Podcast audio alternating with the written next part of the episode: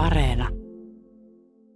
Radio Suomessa eletään keskiviikkoiltaa ja eletään jälleen kerran luontoasioiden ääressä, eikä tälläkään kertaa inkä ihan minkä tahansa asioiden ääressä, vaan tänään puhutaan karhuista pari tuntia. Me juttelemme nimenomaan karhusta eläimenä myyttien ja tarinoiden ja uskomusten kautta.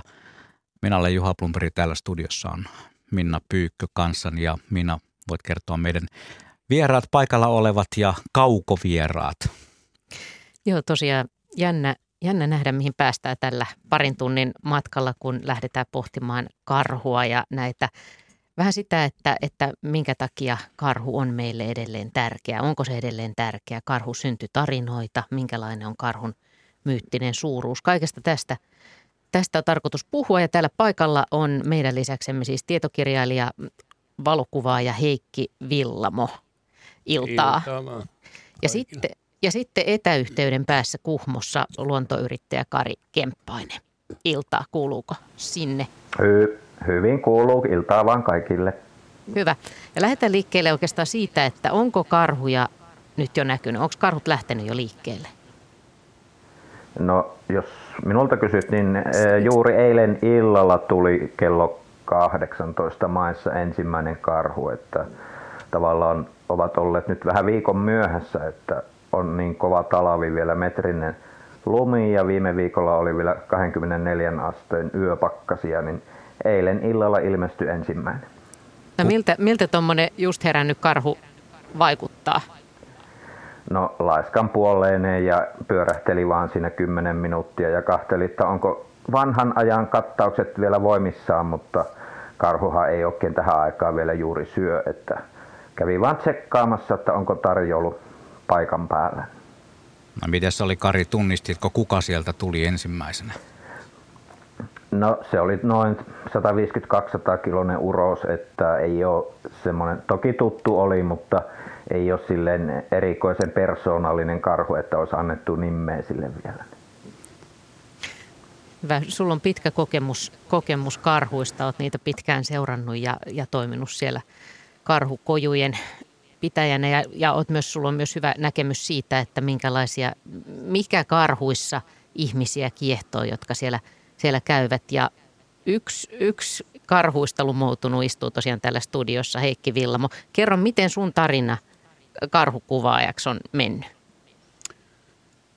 No ehkä se on alkanut sillä tavalla, että, että mä oon ajatellut karhua enemmän kuin mitään muuta eläintä niin kuin jo nuoresta pojasta. Ja sitten sit mä tutustuin Antti Leinoseen, joka on yksi niitä, ei, ei ihan pioneereja, mutta heti siinä ensimmäisessä, ensimmäisessä aallossa, niin kuvasi karhuja kuhmossa ja tota, mä seurasin päivittäin puhelimitse Antin hommia ja tota, hän mua monta kertaa kutsui sinne katselemaan ja kuvaamaan ja aina sanoin, että tai että juu, juu, kyllä mä joskus tuun, mutta mä tiesin, niin kun, että jos mä sinne menen, niin mä jään koukkuun ja se ei oikein Karjalo pojalta sitten onnistu se karhujen kuvaaminen, kun lähimmät on siihen aikaan oli jossain kuhmossa ja niitä ei kovin montaa ollut. Mutta sitten mä ryhdyin tekemään tuossa 2010 vuonna muistaakseni sellaista isoa projektia kuin Myyttinen matka, joka – liittyi kalliotaiteeseen ja yleensä myyttisiin eläimiä. Silloinhan karhu oli tietenkin ohittamaton, ei, ei voinut laistaa. Ja, tota, ja sitten mä tuon Karin hoteisiin sinne menin ja sain erinomaista palvelua ja kuvat, mitä tarvitsin siihen projektiin ja vieläkin on, on aika paljon käyttämätöntä hienoa matskua. Niin sä, sä oot kuvannut tosi paljon metsää, vuosikymmeniä sä oot kuvannut metsää ja oot kuvannut kanahaukkoja ja töyhtötiaisia ja, ja hirviä ja vaikka mitä metsässä, mutta karhu, sä välttelit sitä karhua niin, ja asti. mähän on kotiseutukuvaaja ollut aina. Että tämä myyttinen matka on ainoa homma, minkä mä oon tehnyt kauempana tai mihin on liittynyt osia. osia tota niin, ja mä oon, mä oon niin tykännyt jotenkin siitä, että mulla on juuret syvällä siinä mullassa, mitä mä kuvaan ja mä tiedän ja tunnen ja mulla on niin kuin henkilökohtainen, su, no henkilökohtainen suhde siihen, mitä mä teen. Ja sitten toinen asia on se, että kun kuvaa kotinurkissa, niin silloin on helppo se, että mä tiedän koko ajan, mitä tapa, että mä voin käydä joka päivä katsomassa ja tiedä, mitä tapahtuu. Että jos täällä olisi karhuja, niin en mä nyt mitään muuta kuvaisi kuin karhu. Niin siitä puhutaan sitten myöhemmin myöskin, että miten, mikä niissä karhuissa sitten koukutti niin paljon. Mutta miten Kari, mi, milloin sä oot nähnyt karhun ensimmäistä kertaa? Voiko tämmöistä kysyä? No kyllä se oli vuonna 1990, eli aika kauan sitten. No muistatko sen vielä, miten se tapahtui? Kyllä muistan. No kerro, kerro vähän. No, no se oli niin kuin kuvauspaikalla ja, tuota, ja itse asiassa taisin olla ää, niin sanotun Seppo Hukka Ronkaisen kanssa tehtiin 90-luvun alussa yhteistyötä ja, ja tuota, oli kaksi aukkoa, mistä saa niin kuin linssin kojusta ulos ja toisessa oli ikkuna ja sitten kun meitä oli kaksi miestä siinä rinnakkain, niin meillä ei ollut edes ikkunaa ulos, että piti kameran etsimen kautta niin kuin kahtoa. Ja, ja sitten jossakin vaiheessa siinä iltaa Seppo sitten sanoi, että minkä takia mun linssistä ei näy mitään, että tämä on ihan niin kuin pimeätä. Ja sitten yhtäkkiä tajuttiin, että karhu oli siinä Sepon linssieessä tuota, niin lähellä, ettei sieltä nähkynyt mitään. Että, kyllä jäljestäpä ajateltu, niin kyllä sitä aika amatööri oli silloin alussa. Niin ei edes ikkuna ollut ulos. Niin. Mm, jostain pitää kuitenkin aloittaa. Mutta siis te ette Kyllä. kuullut sitä karhua ollenkaan, se oli tullut niin hiljaa. Joo, siis ei karhu juurikaan ryskä eikä meuhkaa silloin tullessaan, että ehkä kiima-aikana silloin kyllä jo voi kuulla muutaman sadan metrin päästä, että nyt, nyt on uros tulossa, että se puhkuttaa ja puuskuttaa, mutta muuten niin ei ne kyllä juuri ääniä päästele. Tämä tosiaan on parituntinen karhujen ihmeellisessä maailmassa. Ja tähän lähetykseen pääsee mukaan ihan perinteiseen tapaan soittamalla meidän numeroon 0203 17600 ja puhutaan todellakin tarinoista, karhusta, tarinoiden kautta ja myös kaikkien tällaisen myyttien ja uskomusten karhusta. Soittakaa ihmeessä ja kertokaa omia tarinoita ja voihan meille laittaa vaikka WhatsAppinkin kautta viestiä tulemaan – 0401455666. Sehän se on studiomme WhatsApp-numero. Miten jatketaan Heikki Vilmo tätä sun, sun tarinaa karhukuvaajana. Eli sitten kun sä rupesit kuvaamaan ja menit sinne Karin, Karin luokse, niin, niin mi, oliko se sitten, oliko se kokeneille luontokuvaille jotenkin yllättävää kuvata karhuja verrattuna muihin nisäkkäisiin, mitä sä oot kuvannut sitä ennen? No mä olin olin jo kerran kuvannut karhu. Mä, olin, mä muistan minä vuonna se oli, mutta oli se 2000-lukuun jo reilusti. Olin tuolla Leinosen Antin kojulla. Hän ei varsinaisesti enää kuvannut karhuivaa ahmoja, mutta siinä kulki joku karhukin. Ja, tota, ja mä olin kolme syksyistä yötä siinä. Ekana ei tullut karhua, tokana karhu tuli pimeässä tai niin pimeässä, että ei pystynyt kuvaamaan ja kolmantena mä sain kaksi kuvaa että mä olin vanha kokenut karhukuvaaja jo siinä. Nimenomaan, joo. No tota, eihän se nyt sen kummempaa sinällään ole, että karhu on iso eläin, se on niin kuin siinä mielessä helppo kuvata, että se asettuu hienosti maisemaan, laajempaankin maisemaan ja erottuu sieltä metsästä. Ja, ja tota, mutta mulla oli tietenkin, kun mä niin kuin kuvasin niin sanotusti myyttistä karhua, sitä ihmismielen karhua, niin mulla oli tietynlaisia – ajatuksia, just minkälaisia kuvia mä halusin osittain ihan karhumetsässä, mutta sitten osittain, osittain sitä, joka veisi ajatuksia vähän sinne myyttien suuntaan, niin, niin mikä siinä, mutta kun vähän tavallaan astun niin kuin valmiiseen ruokapöytään, kun mä menen tuollaiseen vaikka Karin paikkaan sinne Viiksimoon, niin tota, siellä karhut kulkee – niistä saa varmasti kuvia, saako sellaisia kuin haluaa, niin se on kokonaan toinen asia, mutta ja hienot paikat, Karilla on siinä vielä sellaiset just mun mielenmaisemaan sopiva komea rotko, jonka, jonka pohjalla on saniaiskorpea ja sellaista, että sehän oli niin kuin tehty, tehty minuun varten, että, että, että.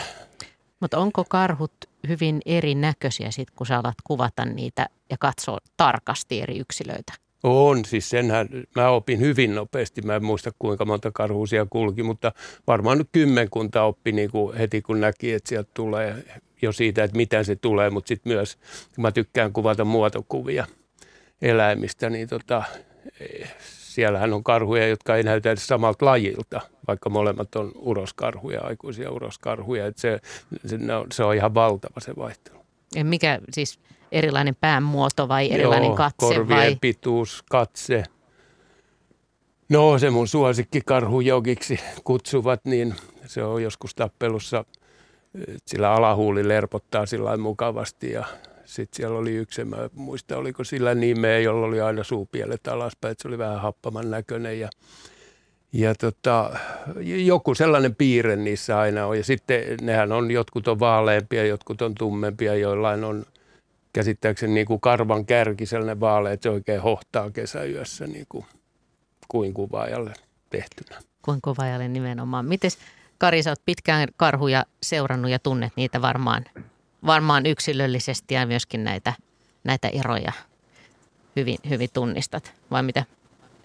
Joo, kyllä siis karhuthan ei ole niinku semmoisia tasalaatuisia ruskeita niinku olutpulloja, että, vaan ne on todella, niinku, todella vaaleasta niin lähes mustaan ja kirjavia ja eri kokoisia, pitkäjalkaisia, bodareita, paksuja. Ja, ja tota, että ne on todella, jokainen karhuyksilö on ihan omanlaisensa yksilö, niin, niin kuin ulko, muodoltaan ja kooltaan, ja, mutta ennen kaikkea myös käyttäytymiseltään, että siellä on ujoja ja arkoja ja kohteliaita ja just niin kuin Heka mainitsi, jogi, niin jogi on semmoinen suuri mietiskelijä ja suuri filosofi ja, ja tuota, vastaavasti joku trapuli, he tulee Lontoon kielestä troublemaker, eli aina haasto riitaa, aina ottaa turpaan – se ei ole kolmen 14 vuoden aikana niin oppinut yhtään mitään. Joka vuosi se tappelee kaikkien kanssa ja joka kerta saapi selkää, että et, et, se on vaan semmoinen karhumaailman häirikkö. Niin me juteltiin ennen tätä lähetystä ja sanoit, että, että, että, että se asia, mikä sä oot kaikkein parhaiten oppinut näiden vuosikymmenten aikana on se, että, että ne on todella yksilöllisiä, ne karhut. Että. Joo, nimenomaan. Ne on, ne on todella erilaisia yksilöitä, että, että miten se nyt kiteyttäisi, että karhu ei ole pelkästään karhu, vaan ne on todella erilaisia yksilöitä. Niin, vähän niin kuin me ihmisetkin tai... Niin, minä olen tässä 30 vuoden aikana mietiskellyt, että ää, tätä niin sanotusti myyttistäkin karhua, että kumpi, onko se kummin päin, että onko ihminen lähellä karhua vai karhu on lähellä ihmistä. Mutta hyvin, hyvin samankaltaisia me ollaan. Tämmöinen sähköpostikysymys on tullut, että tänään tulee mielenkiintoinen ohjelma myyttisistä karhuista. Minua kiinnostaisi kovasti, mitä nimityksiä karhusta on käytetty aikojen saatossa. Mitä tarkoittaa esimerkiksi sana kouvo karhusta puhuttaessa ja tuleeko sana jostakin murresanasta? Entä mistä tulee nimitys metsän omena? Kuinka vanhoja nämä nimitykset ovat? Tapasin muuten karhun syksyllä 2020 ollessani puolukassa. Katsoin aikaisemmin kerätessäni mustikkaa, että onkohan karhu kynsinyt puiden kylkkiä, kun kaarna oli tippunut maahan ja kantoja oli kaivettu. Kunnioitusta herättää tämä metsän asukki, jonka olohuoneessa tunnen olevani vieraisilla kerätessäni metsän antimia. Niin ja karhuhan näkee minut, mutta minä en huomaa tätä metsiemme salaperäistä asukkia sen seuratessa puuhiani. Ystävällisin terveisin Näpernöömi Lapista. Karhun nimityksiä, niitä lienee aika paljon. Joo, niitä on. Jos mä nyt väärin muista, että joku on sanonut, että niitä on yhtä paljon suunnilleen kuin päiviä vuodessa. Eli tota, hyvin paljon ja se, miksi niitä on käytetty, ne on siis peiten nimiä, jotta karhu ei kuulisi nimeään mainittava ja astuisi tai tulisi lähemmäksi. Karhuhan oli tarkkaistinen, viisas eläin, että heti kun se kuuli, että hänestä puhutaan, niin, niin se tuli katsomaan, että mitä puhutaan. Ja tässä mainittiin Kouvo. No Kouvo kuuluu siihen, siihen tällaisen niin kuin sukulaisuusnimistöön, eli on, monilla kansoilla on ollut myyttejä ensimmäisestä naisesta ja karhusta, jotka on avioitunut ja jonka, jonka tota, josta sitten klaani on saanut alkunsa. Ja silloin karhusta on käytetty nimityksiä, jotka viittaa vanhaan mieheen. Eli Kouvo on nime, Kouvo, Kouko, isoisä, vaari, metsän äijä ja mieskin on, se on yksi karhun nimi.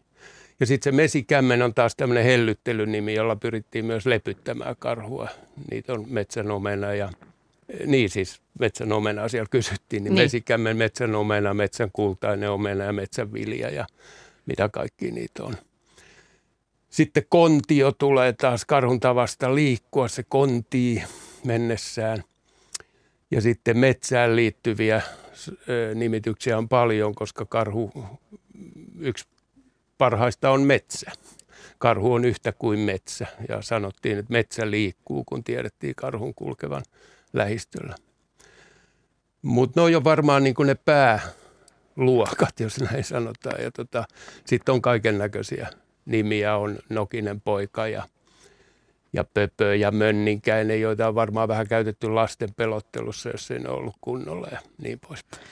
Lyhimmillään karhun nimi on Se. Joo. Se on musta aika hienoa, että sanotaan vaan, että se on metsässä. Joo, se tai on. hän.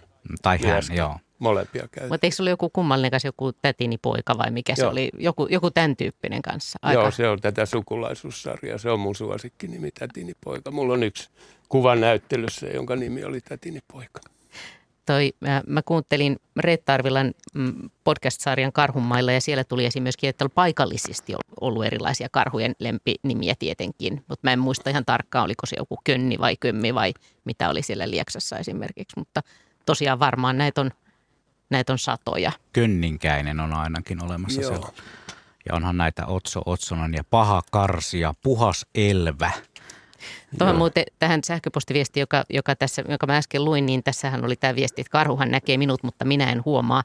Niin tästähän tehtiin tota, semmoinen tutkimus joitain vuosia sitten tai vuosikymmeniäkö jo sitten, niin missä oli tota, tosiaan opiskelijoita, jotka käveli, käveli metsässä ja sitten tutkittiin, että miten ne satelliittikarhut havaitsi niitä, niitä metsässä kävi, kävelijöitä ja, ja mun käsittääkseni niin, ja että miten ne sitten toimi sen jälkeen, kun ne oli havainnut nämä kävelijät. Ja mun käsittääkseni niin kertaakaan nämä, muistaakseni nämä koehenkilöt ei, ei nähnyt karhua, mutta, mutta karhu, karhu tota, niin, oliko se niin, että karhu oli välillä, välillä saattoi olla aika lähelläkin ja kerran oli kai tullut vähän niin kuin kohtipäin ennen kuin se sai sitten, sitten siitä tota, niin, hajusta kiinni ja, ja sitten, sitten pakeni. Että kyllä ne tosiaan, tosiaan hyvin osaa ihmisiä välttää. Joo, ja nimenomaan pitäisi sanoa, että karhu tietää tai aistii, että ei sillä mikään kovin hyvä näkö ole, mutta kuulee Joo. vainu sitäkin. Joo, niin nimenomaan vaan. Mutta että tämmöinenkin on tutkimus on tehty, jossa, jossa tosiaan, tosiaan ei, ei nämä koehenkilöt, vapaaehtoiset metsässä kävelijät, niin ei, ei niitä karhuja käsittääkseni kertaakaan nähnyt. Karillahan on, niin kuin tuossa jo mainittiin, muutamia karhun nimiä, niin millä perusteella annat tai siellä päin annetaan nimi jollekin karhulle? No se voi johtua ihan väristä, että jos on lähes musta karhu, niin se on todennäköisesti musti. Ja pandaksi on kutsuttu semmoista isoa urosta, jolla on poikkeuksellinen väritys, eli sillä on semmoinen iso keltainen kaulus, niin sanotusti panda. Ja no, Joki sai itse asiassa alkuperäisesti nimensä hänen tota, joogaharrastuksesta, eli hän istuskeli puuta vasten ja pisti jalat, onko se nyt asana kuva astana asento, kun joogataan.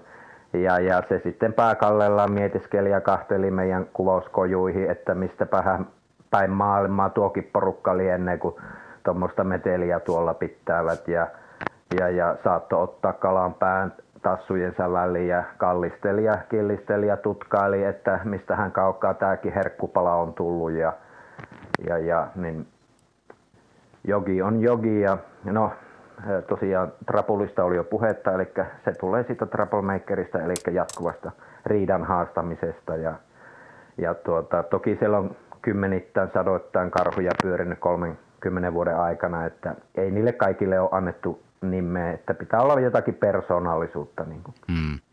Tuo jogin karhujooga kuulostaa kyllä varsin, varsin mainiolta tapaukselta, mutta koska tämä on kontaktiohjelma, niin me otamme tähän nyt Pesosen mukaan Tuupovaaran ja Ilomantsin rajalta. Terve Pesonen.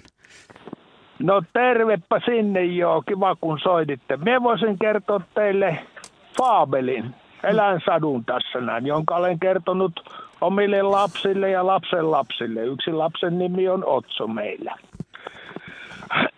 No niin. tässä tulee. Olipa kerran kaukana kaukana suuren suuren metsän keskellä pienen pienessä köyhässä talossa asusteli isä, äiti ja kolme lasta. Eräänä aamuna oli kaikki ruokakaapit aivan tyhjiä. Äiti muori komensi nuorimmaisen metsään mustikan poimintaan. Lapsi käveli ja käveli ja voi, ei mustikoita missään. Käveli, käveli ja huomasi olevansa eksyksissä. Mutta silloin läheisen kannon takaa nousi karhu, Otso Mesikämmen, ja kyseli lapselta, että mikä sulla on hätänä, kun noin itkeä öllötät sinä kannon nokalla. Minä on eksynyt, mie en tiedä missä sie, mie on nyt. No mitä sinä minun metsässä teet, kysyi karhu. Lapsi sanoi, että voi kuule, minä, minä yritän etsiä mustikoita. Meillä ei ole mustikoita kotona. Äiti komenti. No karhu sanoi, että hyppäähän selkää, hän näyttää sinulle hyvän marikon. Niin ne kävelivät kotvan matkaa ja lapsi sai vasun täyteen. Mutta kas, olikin jo myöhä ilta aurinko laski ja lapsi sanoi, että nyt minun nukuttaa, että en mie täältä osaa mehtä. No karhu siihen, että tulehan tuonne minun pesäkoloni, mennään sinne nukkumaan. Ja niin ne käpertyivät, lapsi, Otso nimeltään, käpertyi karhu lämpimään villavaan turkkinen nukkui oikein hyvän yöunen aamun koettaessa venyttelivät ja karhu sanoi, että hyppää selkää, kyllä hän tietää missä siellä asut, että lähetähän kotiin. Ja niin se lapsi ratsatti pellon laitaan saakka karhun selässä ja kertoi koko, kotona to, koko, koko tarinan. Äitihän ei tietenkään sitä uskonut. Tässä oli kuule teille ihan aito tuupovarovainen faabeli. No loistavaa. Ja toi, Joo. kiitokset. Nu, nuori lapsi on nimeltään Otso Emili. Sinä vuonna meillä oli karhuja sananmukaisesti pihassa kaurassa. Kävi useita, että nimenvalinta oli aika helppo. Kohtaamisia on ollut useita minullekin karhun kanssa, että pihassa ja mehässä. Niin, teillä käy siellä siis, tai siis on käynyt karhuja, joo. Joo, on. Tässä on mun tämä karhuhaukku jo etupenkillä me ollaan kauppareissulla, niin, niin, niin toissa kesänä ja viime kesänä tämä pystykorvainen haukku karhu ja on törmännyt ihan mehällä ollessakin karhu. Mm. On niitä todella paljon. Kiitoksia Pesonen. Tämä oli varsin mainio avaus täältä tällaiselta niin myyttiseltä satupuolelta. Miten onko näitä satuja karhusta paljon? Jaa, mitä siis kyllä mulle tulee ainakin useampia mieleen näitä syntytarinoita ja välillähän niissä on karhu myöskin voi olla semmoinen vähän hölmöiksi. Ainakin se tarina, jossa karhu menettää häntänsä, on semmoinen, että se laittaa sen sinne avantoon ja joku kettu tai joku neuvosta, että, laita, että kalasta, kalasta hännälläsi ja sitten se jäätyy ja napsahtaa poikki.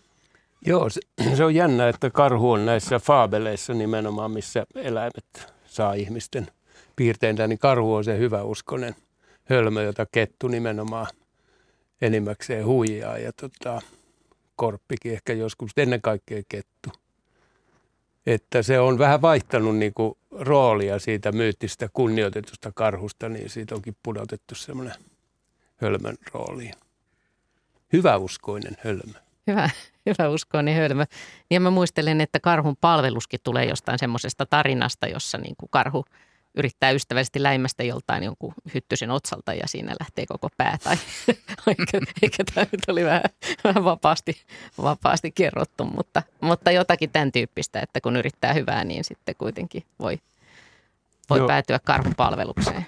Joo, ja sen voisi ehkä sanoa tässä, että karhumyytithän ei ole kadonnut mihinkään. Nehän on vaan muuttanut muotoa, että meillä on karhu kuuluu niin kuin meidän sanastoon, just karhun palvelus ja verokarhu ja ja niin poispäin. Ja sitten tota, sit meillä on tietysti lapsilla nallekarhut ja sitten tuota,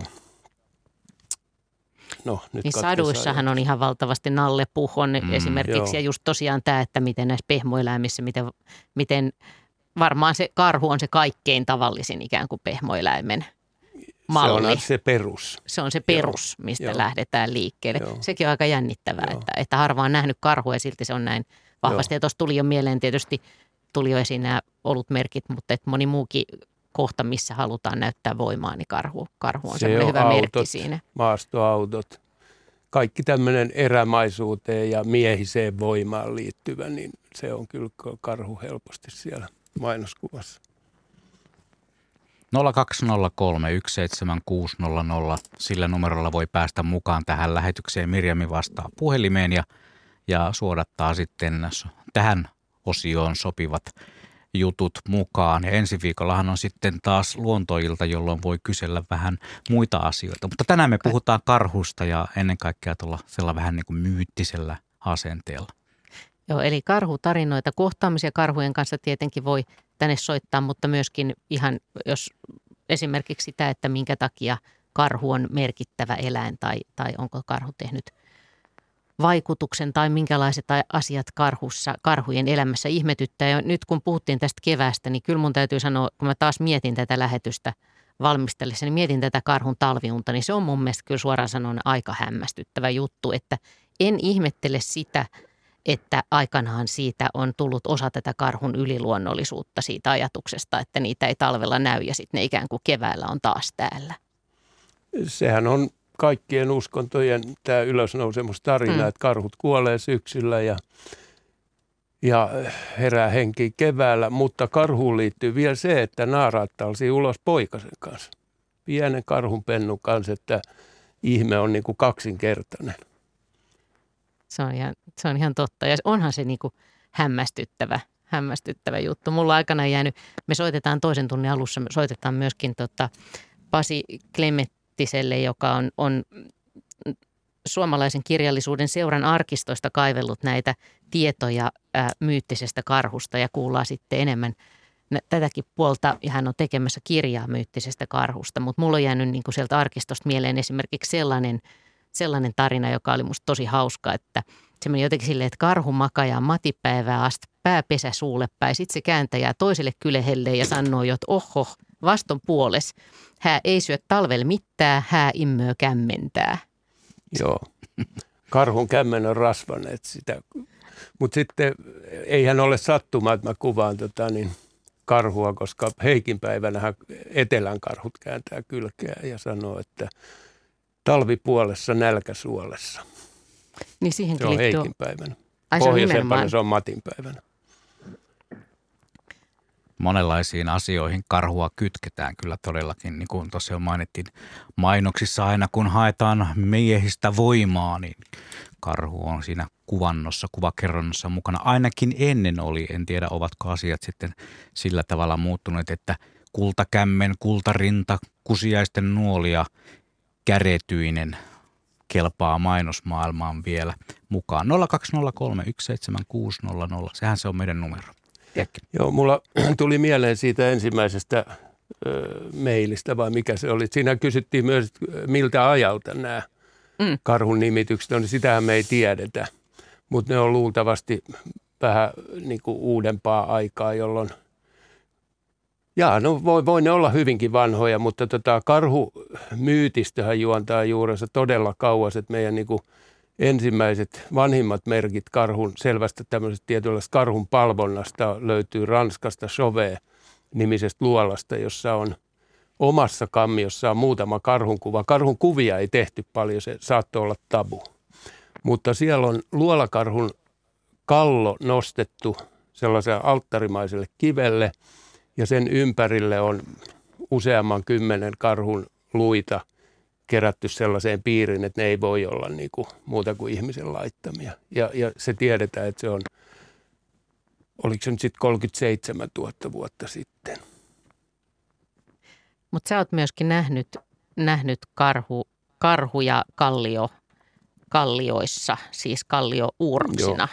Joo, mun, Ei mä oon nähnyt nämä vaan- Soveen myös. Sä oot nähnyt mutta, ne myös, Joo, okei, mutta feikkinä si- sinne alkuperäiseen ei pääse, mutta siitä on rakennettu ihan täydellinen kopio, tehdään se nyt sama asia. Mutta mun sellainen oma kalliokarhuni löytyy Norjasta ja se on joidenkin arvioiden mukaan 11 300 vuotta vanha ja joidenkin arvioiden vaan 9500 vuotta vanha. Se on luonnollisen kokonen, selvästi tuommoinen kevät laiha karhu ja tota, mä oon, se on aika kaukana mistään teistä Mä oon siellä käynyt lähinnä poikani kanssa öö, viisi, kuusi kertaa ja paljon mä oon miettinyt, katsellut sitä, istunut siihen ja miettinyt. Se on aivan yksinäisenä. Siinä on ollut muutama peuran kuva, mutta ne on kulunut pois. Ja se on siis semmoisella kiilotustekniikalla tehty, että kallion pinta on hangattu se ääriviiva niin sileeksi ja tasaiseksi, että jäkälä ei ota siihen. Ja sitten kun kaikki muu on harmaa jäkälän peitossa, niin se hohtaa valkoisena vieläkin, se sen näkee. Mä, mä näin sen sadan metrin päästä varmaan silloin, kun mä sitä ekan kerran etsin. Kun on kallio tämmöisen maalauksen tai lähinnä kaiverruksen mm. äärellä, niin, niin, niin minkälaisia asioita sä mietit? Paitsi tietysti tätä aikaa ja sitä ihmistä, joka on sen, tai niitä ihmisiä, jotka on, on sen silloin tehnyt. Mutta eihän sitä tarkkaan tiedetä, että mitä ne, mitä ne, minkä Ei. takia ne on tehty. Ei toki. Mitä ne ihmiset on ajatellut silloin. Ei, mulla on yleensä aina päällimmäisin ajatus on se, että se, joka tän on tehnyt, vaikka nyt sitten sen 10 000 vuotta sitten, niin se on ollut täsmälleen samanlainen ihminen kuin minä. Et mulla on vähän tietoa, mitä sille ei ole ollut, mutta sillä, sillä oli tietoa, jota mulla ei ole. Mutta kaikki niin kuin meidän niin kuin, ja tietenkin se oli paljon vahvempi kuin minä ja kestävämpi ja niin poispäin, mutta se, se, niin kuin se koko se tunnemaailma tai kaikki tämä empatiakyvyt, kaikki sellaiset, eihän ne muutu kymmenestä tuhannesta tai pariskymmenestä tuhannesta, niin kuin evoluutio ei, ei muuta tällaisia asioita lainkaan. Et se on musta niin kuin aina se, se huikea, että mä katson kuvaa, joka joku kaltaiseni on tehnyt, jos sanotaan näin, 10 000 vuotta sitten. Niin kuin Kallio tämmöisiä maalauksia ja uuroksia ja muita kaiverruksia, kun kun lähestyy, niin siinä on itse asiassa aika tärkeää, muistan kun ollaan joskus tehty sitä juttua, niin, tai voi olla olennaista se, että, että minkälaisia on ne halkeamat siinä, miten valo tulee siihen ja se ajan käyttäminen siinä paikalla. Joo. Ehkä myöskin luolastoissa, niin kuin joskus puhuttiin, niin se myöskin, että miten niitä on katsottu, miten, miten siellä, minkälaiset soihdut on ollut kädessä, miten ne on luonut niitä valoja sinne seinälle, valoja ja varjoja. Joo. Joo, kaikki tämä, mistä me ei tiedetä mitään, että mihin niitä on käytetty ja miten niitä on, mi- mihin vuoden aikaa ja niin poispäin, että jonkun teorian mukaan niitä ei ole käytetty yhtään mihinkään, ne on vaan tehty. Että se kuvan tekeminen on ollut tärkeää ja eh, ehkä sen koskettaminen tai jotain tällaista, mutta, tota, mutta juuri tämä luolissa se korostuu jotenkin – kun katsoo kalliotaidetta avaran taivaan alla, niin se on niin kuin sellaista ulospäin suuntautuvaa, mutta kun sä menet pimeeseen luolaan, niin sä käperyt niin kuin sisäänpäin. Ja tota, se on, ne, ne on kaksi niin kuin aivan eri maailmaa. Ja voi olla hyvinkin, että niiden kuvien funktiot on ollut aivan, aivan toiset. Ja luolataide on tietysti se on paljon vanhempaa kuin, tai ehkä silloinkin on tehty avotaivaalle, mutta ne ei ole säilynyt. Siitä ne on niin vanhoja. Meillä on jo seuraava soittaja, mutta siis tota, mutta näitä ei niin paljon, esimerkiksi Suomessa ei ole niin paljon mitään karhu, karhuja kalliomaalauksissa. No meillä on todennäköisesti kolme karhua ja ne on todella pieniä. Ehkä sen pienuuden takia niitä on luokiteltu pennuiksi. Mä nyt en niin kuin fysiologisesti niitä nyt välttämättä pennuiksi luokittelisi, mutta tota, ne on hyvin pieniä ja ne ei ole mil, missään nimessä niin kuin siinä kallion määräävässä paikassa, vaan ne on nyt jossain vaan ja jo, jonkun jonon osana, joka on ehkä tämmöinen samanin muuntautumis, kun se muuntautuu henki auttajastaan toiseksi. Siinä on peuraa ja karhuja ihmistä ja niin poispäin. Mutta tämä vähyys on sitten ar- saanut arkeologit just ajattelee, että karhuun on liittynyt niin paljon tabusääntöjä, että sitä ei ole sehän ei ole ollut niin kuin saaliseläin, että sitä ehkä pyydettiin rituaalinomaisesti jo varhain pesältä, mutta se ei ollut semmoinen saalis kuin hirvi, joita on sitten taas meidän Mutta hassu ristio, ristiriita, että hirvi, hirviä on hirveän paljon näissä kallio, kallioissa ja niistä taas se mytologia ei ole säilynyt ja karhuista meillä on paljon myyttejä, mutta ei niitä kuvia. Joo, se on niin vanhaa se kalliokuvien mytologia, että, että jos ei se ole niin kuin elänyt pidempään, niin, niin, niin se, se vaan sitten katoaa. Mutta karhu, karhumyytithän varmaan vieläkin jostain, jostain löytyy joku vanha mummo, joka, joka niin uskoo, että karhu on ihminen. Tai Ken... tietää. Niin, niin. Kenties sitä karhua ei siihenkään aikaan uskallettu ikuistaa siihen kallion pintaan. Saattaa olla myös siinä kysy, siitä kyse. Timo on meidän seuraava soittaja. Hän soittaa Siilijärveltä. Terve. Terve, terve. Mielenkiintoinen, että karhujuttu. Minä olen aina, tai siis tavallaan minä olen kiinnostunut niitä ja tuli ensimmäisenä mulle mieleen, kun tässä lähistöllä kilometrin päällä se vanha vitoinen, vitosen nimellä kulki tässä pieni puutsipysäkillä on, oli karhu uistumassa, niin aamupussi oli soittanut poliisille ja radiossa varoitettiin meitä. No, tämmöinen asia ei liity siihen. Mutta mä hyvin paljon... Siis, mutta se oli siis bussipysäkillä se karhu? Bussipysäkillä istuu, etutasut ilmassa. Että se oli vissiin se bussin kylmässä. Silloin tällä alueella, tässä lähialueella oli kolme rekisteröityä karhua, mutta minä puhun niistä. Kun minä, minä kun en pelkää karhuja, kun mä metsästä ja ollut ja muuta, mutta minä tein varmaan toistakymmentä vuotta aina pilkepuuta, kotipilkepuuta. Niemessä, joka on Kuopion puolta, meidän naapurikunta. Olette kuulleet varmaan sitä naapurikuntaa. Niin tota, siellä monena vuonna tein ja neljä kertaa minä sen yhtenä kesänä niin löysin, tulin tuoreille jäljille. Niin, tota, ja olisin halunnut nähdä, mutta ei. Minä tiedän, että se karhu näki minun, mutta minä en häntä. Ja todellakin kaipasin sitä. Minä pein lepotaukoja ja ynnä muuta. Minun poikani teki yhdessä vaiheessa siellä Savotassa, minä en ollut silloin paikalla. Hän ruokatauolla, niin oli heittäytynyt tuon tukin peli ja ruvennut popsimaan, sitten takkaa kuuluu rapsetta, niin siellä oli se karhu, niin taka, ihmetellystä hirmuista raapimisääntä, niin kellosta, kato repii karhu, kahdella tassulla repii kelloa. Ja sen karhun minä olisin halunnut nähdä, se oli monta vuotta minun seuraavassa. Mutta minä en nähnyt. Minä olen livenä nähnyt kyllä sudeen. Ja se karhu minä olisin halunnut nähdä, kun se oli minun kumppani koko ajan, mutta hän ei näyttäytynyt. Niin, se on aika jännä ajatus. Karhu on sinut kyllä varmaankin havainnut. Aivan varma. Ja moneen kertaan. tuo. Minä olen niin paljon maastossa itse liikkunut ja, tota, ja niin kuin metsästänyt ja tosissaan tätä kotitarvepuuta, no tosin on ollut pikkusen akametsurinakin ja tämmöisiä. Niin siellä itse asiassa oli reku, reka-apumiehenä, kun näen näin livenä sudeen. Ja sitten mistä me käännyttiin tältä päätieltä Laanille, mistä hakee puita. Ja siinä lähistöllä se vähän ennen kääntymistä, kun me jouduttiin perävaunun puhuttamaan pois. Koska me jouduttiin taivaltamaan siinä perävaunuun, niin just siinä vieressä, kun me tultiin siihen, niin silloin näin sen suden, niin se on tuommoinen mm, leikkaus. Leikkauksen yläpuolella oli se susi.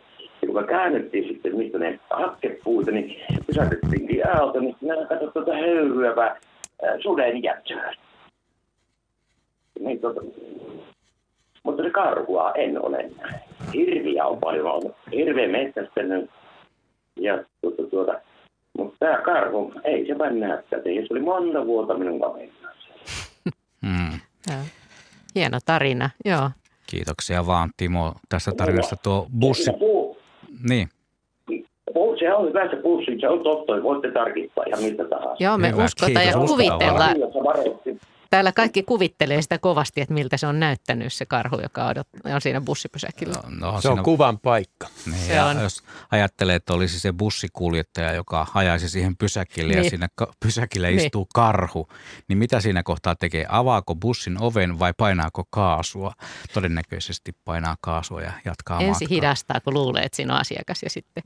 Aivan. Sitten. Joo. Jännittävä tarina. Kiitoksia to, tosiaan Timo tästä näin. Ja Martti muuten kysyy Lapista, että Onko, onko tiedossa, että koskaan olisi löytynyt luonnollisesti kuollutta karhua metsästä? Mites Kari Kemppainen, kuulitko kysymyksen ja tiedätkö luonnollisesti kuolleista karhuista?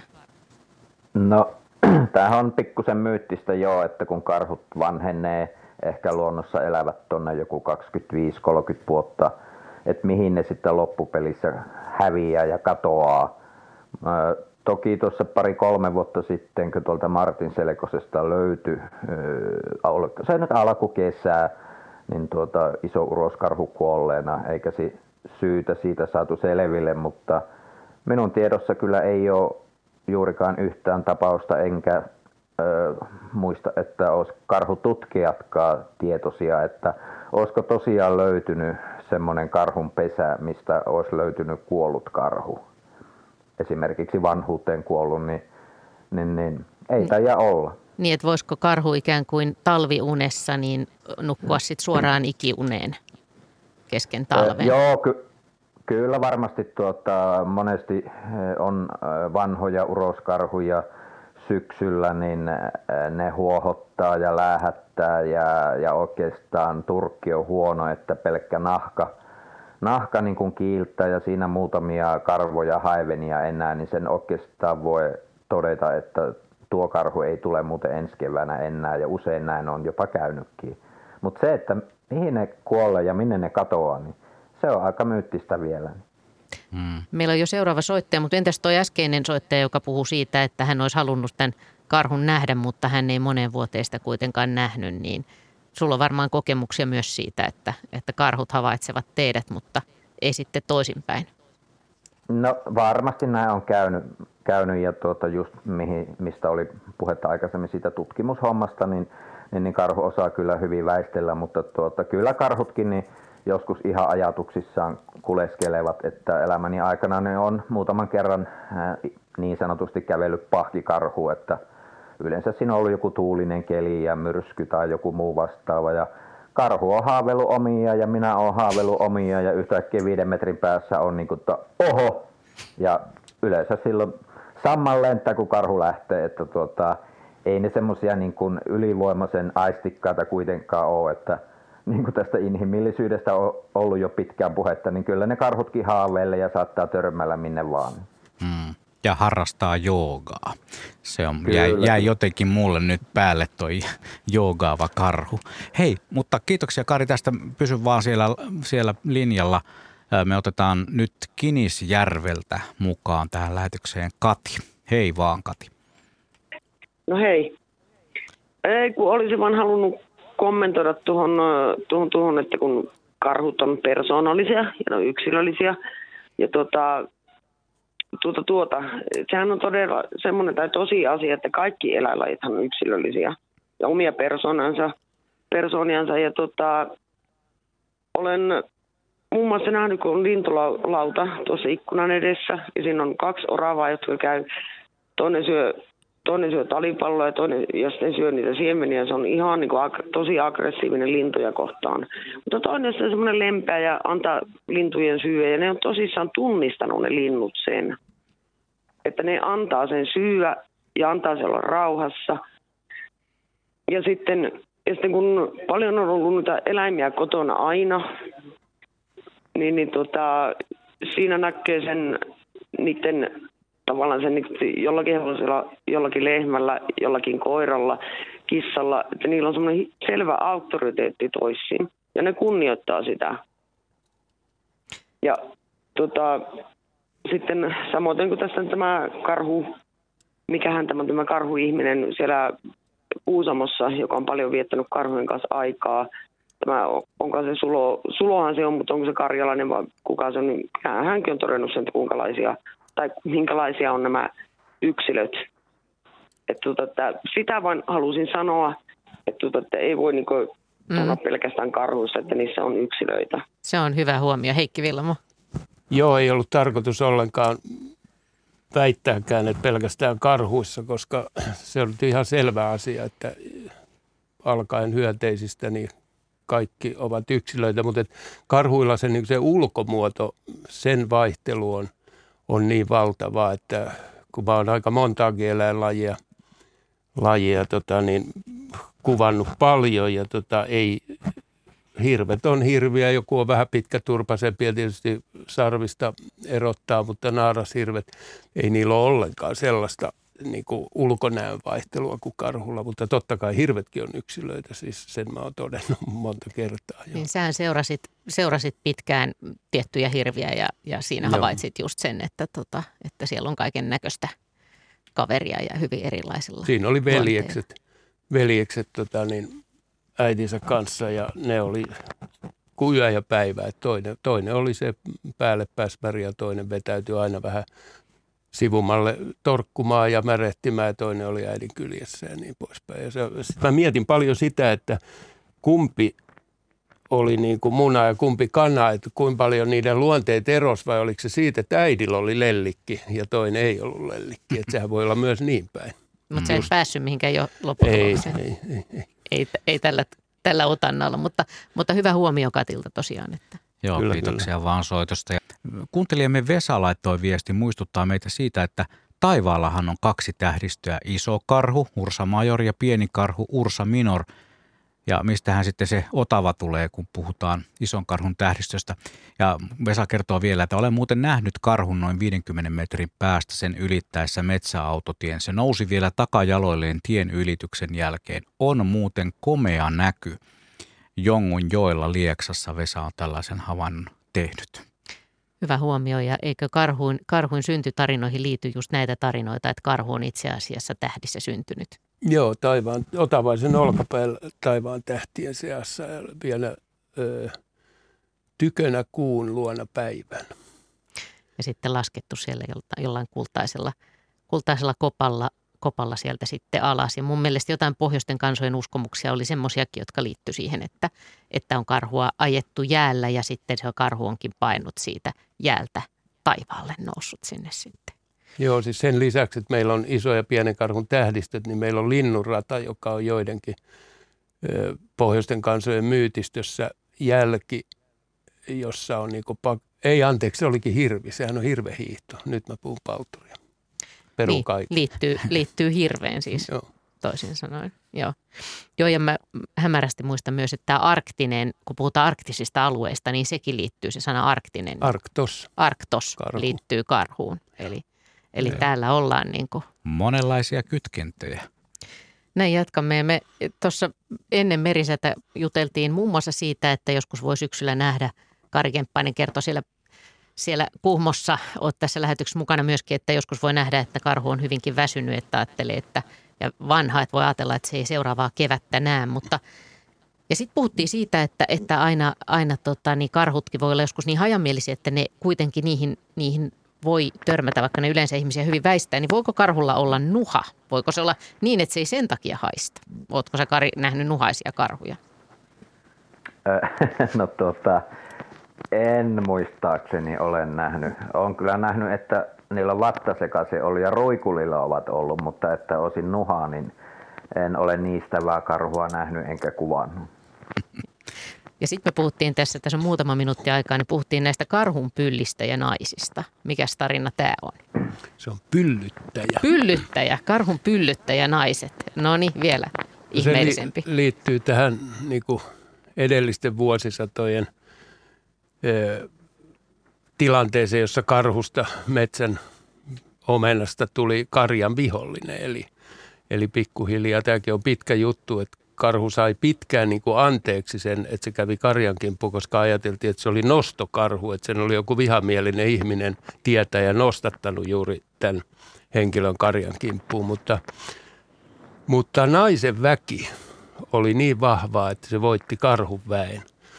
Ja tota, naisen väki tietysti oli sukupuolielimissä ja, tota, ja, ja karja esimerkiksi usein laskettiin – tai en tiedä kuinka usein, mutta tapa suojata karja karhua vastaan kesäksi on, että emäntä seisoi kahareisin navetan oven yläpuolella ja eläimet kulki siitä, siitä ulos. Ja sitten tota, tämähän on tietysti raskasta hommaa, niin syntyy ammattikunta, karhun pyllyttäjät.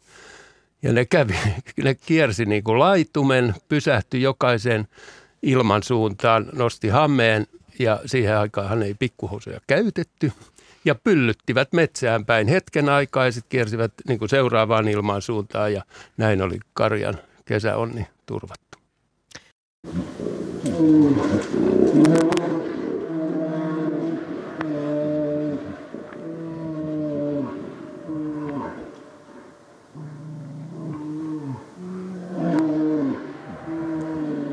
Ei, radiovastaanottimessa ei ole mitään vikaa. Tämä on karhu, joka möyryää Kuhmossa. Ja tämä on karhu lähetys myyttisistä karhuista. Olemme jutelleet yhden tunnin verran ja jatkamme samalla teemalla aina kello 20 saakka. Minä olen Juha Blomberg ja täällä studiossa on myös Minna Pyykkö. Ja meillä on vieraana täällä luontokuvaaja Heikki Villamo ja sitten etäyhteyden päässä Kuhmossa Kari Kemppainen. Tällä joukolla ollaan tunnin verran tässä, tässä edetty ja tosiaan myyttisten karhujen jäljellä ollaan oltu. Tänne on tullut sähköposti. Hei, oletteko koskaan juosseet kostealla hiekalla kovaa paljain jaloin? Kun katsoo jälkeä, se muistuttaa ihan karhun tassun painallusta. Kuvattu keskellä pielistä isossa korpissa. Liekö tästä myös linkki karhun ihmisyyteen tai toisinpäin? Kivoja tarinoita teillä siellä tänään. Terveisin Virpi Kurjen lento. Ja tosiaan tässä on hauska kuva tullut meille, jossa, jossa on ilmeisesti joku juossut kovaa ja näyttää aika, aika paljon voisi näyttää karhujäljeltä vai mitä Heikki? Kyllä, kyllä. Joo, Joo. ihan hätäisesti katsoen, kun kuvaa kat- katsoo, niin toteaa, että karhu on juossut veneellä siinä. niin, siinä on venerannassa myöskin jo hiekkarannassa. Ja tämähän on, eikö tämä ole osa näitä karhumyyttejä se, että kuinka paljon karhu ja ihminen muistuttaa toisiaan monen tavoin? Joo, kyllä, kyllä. Että siihen liittyy, liittyy kaikki ruokaisuus, kanta-astu ja, että karhu käyttää niin kuin etukäpäliä käsinä ja poimii marjoja kuin puimurilla ja, ja tota, mitäs kaikkea muutakaan. Käsittääkseni Kari voi oikasta, jos mä oon väärässä, mutta käsittääkseni karhu myös imettää sillä vähän niin kuin puoli-istuvassa asennossa. Silloin isät aika korkealla ja se tota, niin kuin pitää sylissään tavallaan pentua. No, no joo, se voi imettää ihan siis sille, että on normaalissa seisonta-asennossa, mutta on myös nähnyt, että se äh, menee niin kuin istumaan puuta vasten ja pennut tulee ikään kuin syliin imemään. Milloin se Kari oot kokenut eniten, että onpas tämä karhu ihmismäinen? Milloin sulle tulee semmoisia fiiliksiä? No jokin kanssa tulee harva se päivä sitten tuota, tuossa kesällä ja syksymällä. Niin kun se tulee jo vastaan minua morjestamaan. Ja tuota, toki karhuillahan on niin kuin kesäkuussa, toukokuun lopusta koko kesäkuun kiima-aika, niin sitten nämä tutut karhut, niin ne voi olla jopa lähes kuukauden pois – pois meidän ruokapöydältä ja sitten kun ne palailee takaisin, niin kyllähän me jutellaan ja Suomessahan kyllä opetetaan, että karhua ei saa katsoa silmiin, mutta kyllä mä katson jokia ihan reilusti silmiin ja, ja morjestellaan ja jutellaan vähän siinä niitä meidän omia juttuja. Ensimmäisellä tunnilla opittiin jo vaikka mitä. Kuultiin karhusta bussipysäkillä ja, ja kuultiin tota, niin, äh, pohdittiin sitä, että mihin kuolleet karhut häviävät ja, ja vaikka mitä ehdittiin puhua. Nyt meillä taitaa olla siellä puhelimen päässä perinteen tutkija Pasi Klemettinen ja sinä olet tosiaan tekemässä tietokirjaa myyttisestä karhusta ja olet perehtynyt hyvin näihin suomalaisen kirjallisuuden seuran arkistoihin ja niihin karhutarinoihin, joita sinne on tallennettu. Eikö niin? Joo, tervehdys vaan. Terve. Näin on. Itse asiassa tuota, parikymmentä vuotta sitten olin erityisen kiinnostunut karhusta ja nyt sitten on ollut kaikkien muiden aiheiden parissa ja voi sanoa, että niin karhusta ei pääse koskaan eroon, niin nyt sitten on semmoinen aika kypsä, että on taas pakko palata karhun pariin. Et nyt on tämän vuoden kirjoittanut, tuota, ensin ajattelin, että kirjoitan pelkästään suomalaista karhusta ja myytestä. Siinä on ollut ihan tarpeeksi. Ja aineistokin oli jo valmiina, mutta tuota, no, niin arkistosta poimittuna, poimittuna, mutta nyt sitten aloitin, päätin kuitenkin, että otetaanpa nyt sitten kaikki nämä pohjoiset kulttuurit, ja huhu, siinä sitä hommaa on ollutkin, että Pohjois-Amerikan Intian on käyty läpi, ja ho, Siberian kansat ja saamelaiset, ja vähän niitä kalliomaalauksiakin ja urroksia, mitä tuossa puhuttiin, että nyt on voi sanoa, että kova levy aika täynnä tällä hetkellä päässä. No, ja tietysti tämä kysymys myöskin siitä, että miten, minkälainen karhu myyttisenä eläimenä on, niin sehän on tietenkin mm. tosi monenlainen, mutta, mutta minkälaisia mm. asioita sulle nyt tulee päällimmäisenä mieleen, että mi, mi, minkälainen on tämä myyttinen suomalainen karhu? No, tuossa on aika kiinnostavaa, että kun sitä on sanottu sitä nostetaan aina nämä tietyt piirteet esille, että karhu on pyhä eläin ja se on taivalta laskettu ja näin poispäin. Ja sitten aika vähän on loppujen lopuksi puhuttu siitä, että kun se on haluttu ehkä vähän kaunistaa tämä menneisyyden kuva, että miten tavallaan ihmisillä on tietyllä tavalla ollut harmoninen suhde luontoon ja miten karhu on kuullut siihen, sitä on kunnioitettu ja ei ole, ei ole tota, pyritty tappamaan kaikkia karhuja pois metsästä ja näin poispäin, mutta sitten kyllä tuossa pistää kyllä miettimään, että mikä tuota on tämän kunnioituksen ja pelon suhde sitten loppujen kuitenkin, vaikka karhu, karhuhan ei ta, ihmisen päälle mitään, ilman mitään erityistä syytä, mutta mehän ei sitten oikeastaan tiedetä, että mikä tilanne on esimerkiksi ollut 1500-luvulla, että ihmisten ja karhujen tämä väkilukusuhde on ollut varmaan ihan toisenlainen ja ihminen on liikkunut toisella tavalla, joutunut liikkumaan metsässä, metsästämässä, kalastamassa ja näin poispäin.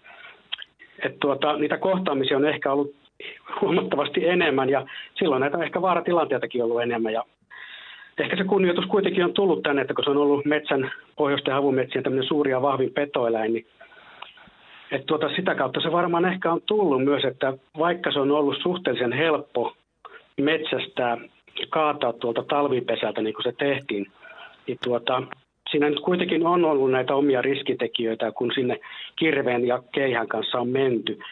Et siinä on saattanut tapahtua kaiken näköistä ja näistä tarinat tietysti kertoo myös, että, että kyllä se varmaan se pelkokin tässä on vaikuttanut jonkun verran ja siitähän kertoisi myös aika paljon se, että tuota, kun se karhu kaadetaan, niin tuota, aika paljon on nähty vaivaa sen todisteluun, että metsästä nämä kyseiset kaatajat ei ollut millään tavalla syyllisiä tämän karhun kaatamiseen. Vai yrittää pälyttää syy muiden niskaa, joko niin, että noin jotakin vieraan kanssa edustajia, tai joku muu on valmistanut ne raudat ja metallit, mitä niihin kaatamiseen on käytetty, tai tota, karhu itse vahingossa hairahtu havulta ja puhkas kultaisen mahansa rikki ja näin poispäin. Että tuota, kovin on paljon nähty vaivaa tähän ja itse asiassa tämä koko peijaisrituaalikin niin saa sen omaisia piirteitä, että sehän on näyt, näytelmätyyppinen, jossa ikään kuin mm, on tämmöistä avioliitto solmitaan karhun välillä. Tokihan siinä lujitetaan karhun ja ihmisen välistä liittoa ja mahdollisesti tämmöistä totemistista suhdetta jopa, mutta kuitenkin voi ajatella, että siinä myös tavallaan hyvitellään sitä ja hyvitellään ja tätä kautta tuota, yritetään tuota, saada karhu rauhoittumaan, koska se karhun henki ja se lajikumppanit ja karhun haltijat yhä edelleen jää, on siellä metsässä ja pelätään niin kuin niitä, sitä kostoa myös sitä kautta.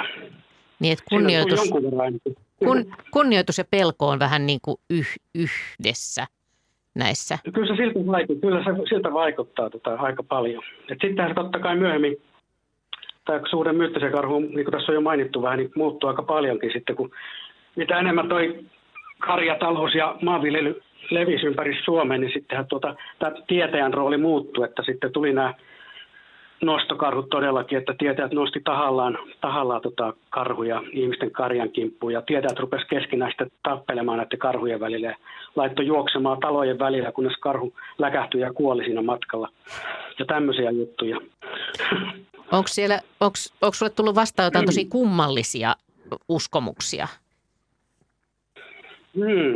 Karhuihin liittyen. Semmoisia erikoisia, jotka tulisi tulis mieleen. Varmasti. Siis itse asiassa mulla oli toi, no toi on nyt siis sinänsä kyllä ihan, tuo pyllyttäminen on tota sinänsä tiedossa oleva asia, mutta mä nimittäin nappasin tuossa talteen, kun mulla on näitä tarinoita, tuommoinen 500 varmaan tässä koneella, tuota sieltä arkistosta kuvattuna. Niin mulla on tästä pyllyttämistä yksi juttu, minkä no niin, tähän joo. Hyvä. Mm. Ja tästäkin on kyllä keskusteltu, että onko tässä kysymys ollenkaan hä- karhun häpäisemisestä, mutta tässä tarinassa nyt kuitenkin niin mainitaan ja keräjä on kukapa muu kuin Samuli Paulaharju muistiinpantu 1928 Karstulassa Kyyjärvellä. Ja jutun nimi on Karhun häpäisiä. Britta-Liisa, Myllymatin äidin äiti, oli karhun häpäisiä.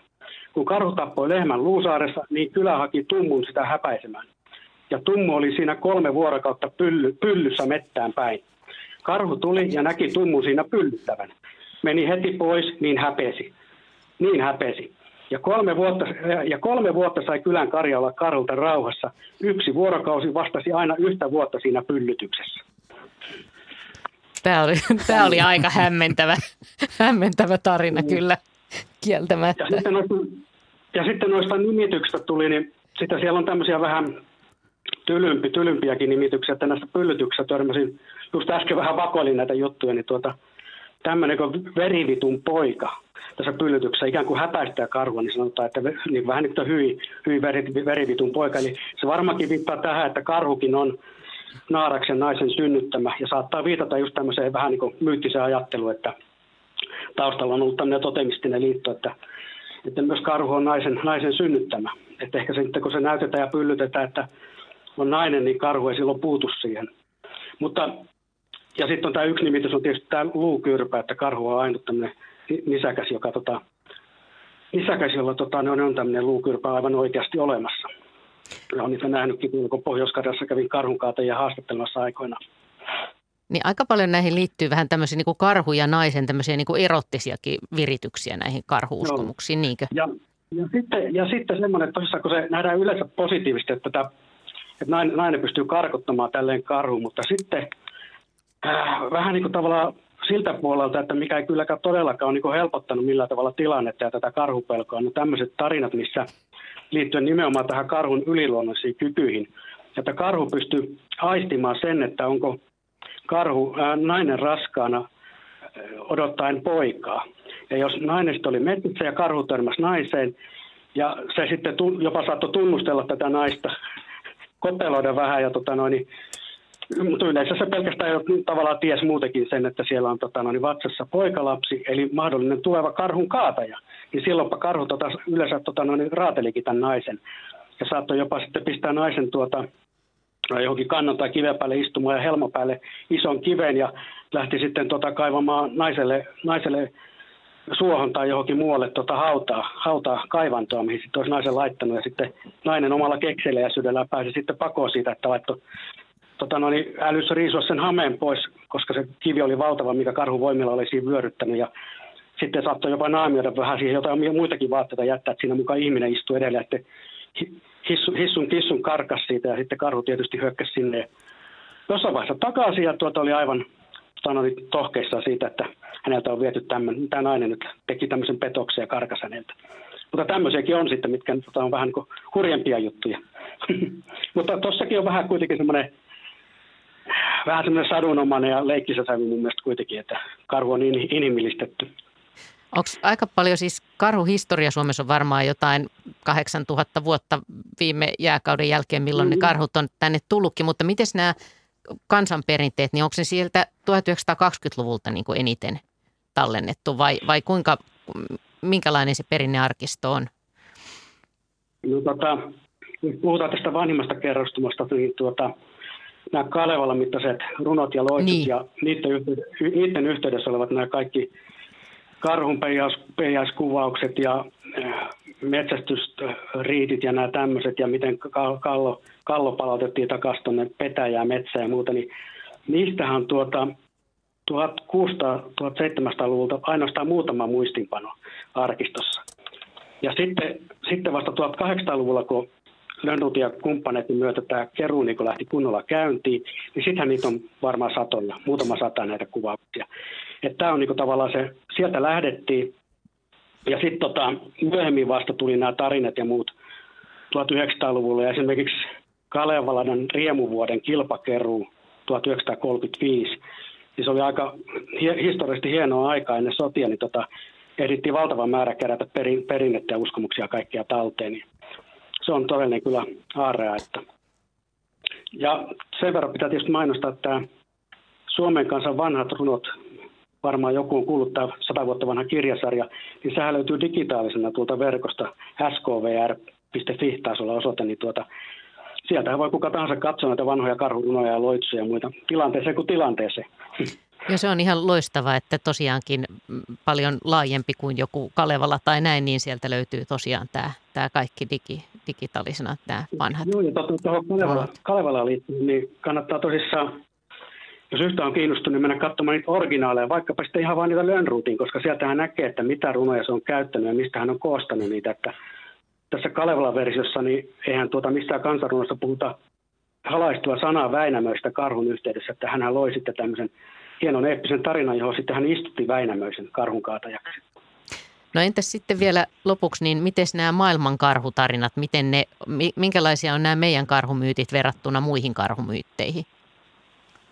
No tota, no hämmentävän, monet piirteet on hämmentävän samantapaisia ja sitten jotenkin mä tässä vaiheessa niin jo ajattelisin, että ne kyllä kampeaa ihan johonkin tuonne paleolittiseen eräkulttuurin, pyyntikulttuurin aikoihin, jopa johonkin 10 000 vuoden taakse, jolloin Siperian kautta sieltä lähti kansat vaeltamaan tuonne Uudelle mantereelle, koska sitten siellä Uuden mantereen puolellakin on niin samantyyppisiä nämä karhun myytit ja muut vastaavat, että, että tuota, kovin olisi ihmeellistä, jos ne olisi niin tavallaan itsenäisesti syntynyt eri paikoissa. Että jotakin ehkä, en mä usko, mitä alkukotia sinänsä on ollut, mutta sanotaanko, että hyvin samanlaiset nämä kulttuuriekologiset olosuhteet on ollut joka puolella täällä pohjoisessa, pohjoisella pallonpuoliskolla. Ja, tota, ja karhun pyynti on odottanut suurin piirtein samanlaisia kuvioita, niin tota, kyllä sieltä se on tullut. Ja tietysti kiinnostavaa on tämä, että esimerkiksi Siperian kanssa on tämä aivan vastaava tämä, että karhu on taivaalta laskettu. Mutta tässä suomalaisessa versiossa on kiinnostava puoli, että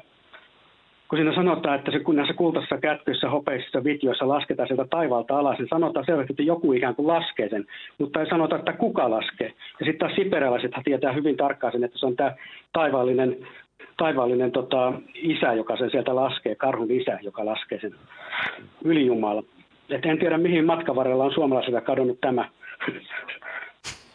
Mutta se voi olla, että kun tota, kuitenkin satoja vuosia tästä ollaan niin oltu kristinuskon vaikutuksen alaisena ja karhukultit ja karhuperinteet on todellakin haluttu kitkeä kansta pois, niin se on varmasti myös vaikuttanut näihin myytteihin. Kiitokset. Kiehtovia karhutarinoita, joihin, joihin nyt sitten jatka, sä jatkat näiden parissa ja, ja koostat näistä jossain vaiheessa, kun kovalevy ei ole enää niin täys, niin kuin, se oli, kun on vähän sulannut, niin, niin niistä mm. sitten jatkat niiden prosessointia. Se oli pelkkä raapaisu, voisi sanoa nyt tähän liittyen. Varmasti, joo. Hyvä, kiitokset ja hyvää työn, työn iloa. Jarilta on tullut tämmöinen sähköposti, että karhut syövät mustikoita. Jos ihminen haluaa edes kourallisen mustikkaa, niin vaivaa saa nähdä, miten ihmeessä karhu syö tehokkaasti mustikkaa. Niillä tassuilla lähtee varmaan puoli metsää mukaan, kun mustikalla aletaan herkuttelemaan. Onko niin, että syödystä 10 prosenttia mustikkaa ja loput sammalta ja turvetta?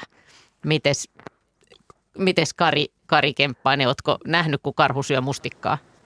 No olen nähnyt tietysti ja on kuvauksissa niin. joutunut lava, niin. lavastamaankin, niin. että tuota, on vienyt sinne tämmöisiä tuuheita mustikkaterttuja, mutta isommat karhut, niin eh, ne syö lähinnä ikään kuin lehmälaitumella ruohoa, eli ei ne käpäliä käytä. Ne vaan haukkoo varpuinen äh, tota, kaikkinensa ne mustikat, niin kuin lehmäruohoon. Niin lehdet menee siinä samalla? Joo, kyllä. Mutta sitten tässä joku vuosi sitten vein tuota Martin Selkosessa pentuporukoille mustikkaterttuja, niin tuota, kyllä se niin sievästi se pentu otti sen käteen ja söi niin kuin ikään kuin ihminen.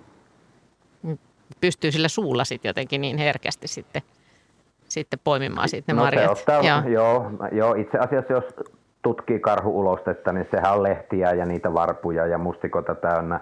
Ja jos oikein tarkkaan tutkii, niin mikä yllättävintä on, niin äh, suurin osa marjoista, niin ne ei ole edes rikkoontunut. Eli tuota, kyllä se aika tuhlaava on karhu tuossa marjan syömissä. Toinen, toinen sähköpostiviesti on tullut tällainen, että olin pari vuotta sitten Kuusamossa lintumetsällä seisovan koirani kanssa. Koira on reipaskulkuinen, mutta jäi odottelemaan minua erään suolaita ja oli tosi pelokas. Haistelin näreitä häntä koipien välissä. Jo kokenut koira, mutta ensimmäinen kerta, kun tällaista tapahtui. Arvelin saman tien, että karhu on lähistöllä, tuli kiire lähteä tulojälkeä takaisin. Koira seurasi kuin kiinni liimattuna, kunnes lähti taas muutaman sadan metrin jälkeen normimenoon. Kuulimme seuraavana päivänä lähistöltä kaadetun karhun. Koira on varmaan vuosien aikana vainunut samoilla mailla karhuja, mutta etäisyyden takia ei ole samalla tavalla pelottanut. Mistähän muinaisesta perimmästä tuo kunnioitus karhun hajua ja karhua kohtaan on koiriin tarttunut? Onko, onko Kari tämmöistä kokemusta sulla? No en osaa sanoa. Itse olen tuota metsästänyt hirvikoirilla – yli 40 vuotta ja jotkut koirayksilöt, niin kyllä ne suorastaan pelekkää karhua ja osa on kovastikin kiinnostunut. Mutta tuota, mä itse en tietenkään karhua metästä, koska mä oon niitä yli 30 vuotta kuvannut ja koen ne vähän niin kuin vähintään veljiksi. Niin tuota, mutta se en osaa kyllä sanoa, että minkä takia jotkut kar- koirat siis oikeasti pelekkää karhuhajua. Mehän napataan, kiitoksia Kari, mehän napataan tähän kohtaan sitten Äkäslompolosta Juhani mukaan lähetykseen. Terve. Joo, hei hei. Hei. Joo, annoisiko sä ohjeita? Joo, ihan vapaasti voit alkaa kertoa tarinaa. No niin, joo. Tuota, nuorena poikana, kun asuin Pelkosenniemellä ja, ja tuota, kävin sitten kalalla tuolla Luirojoen latvo, latvoilla, sivujoilla, tuota, tan, Tanhuota se oli. Ja tämä oli 50-luvun loppupuolta.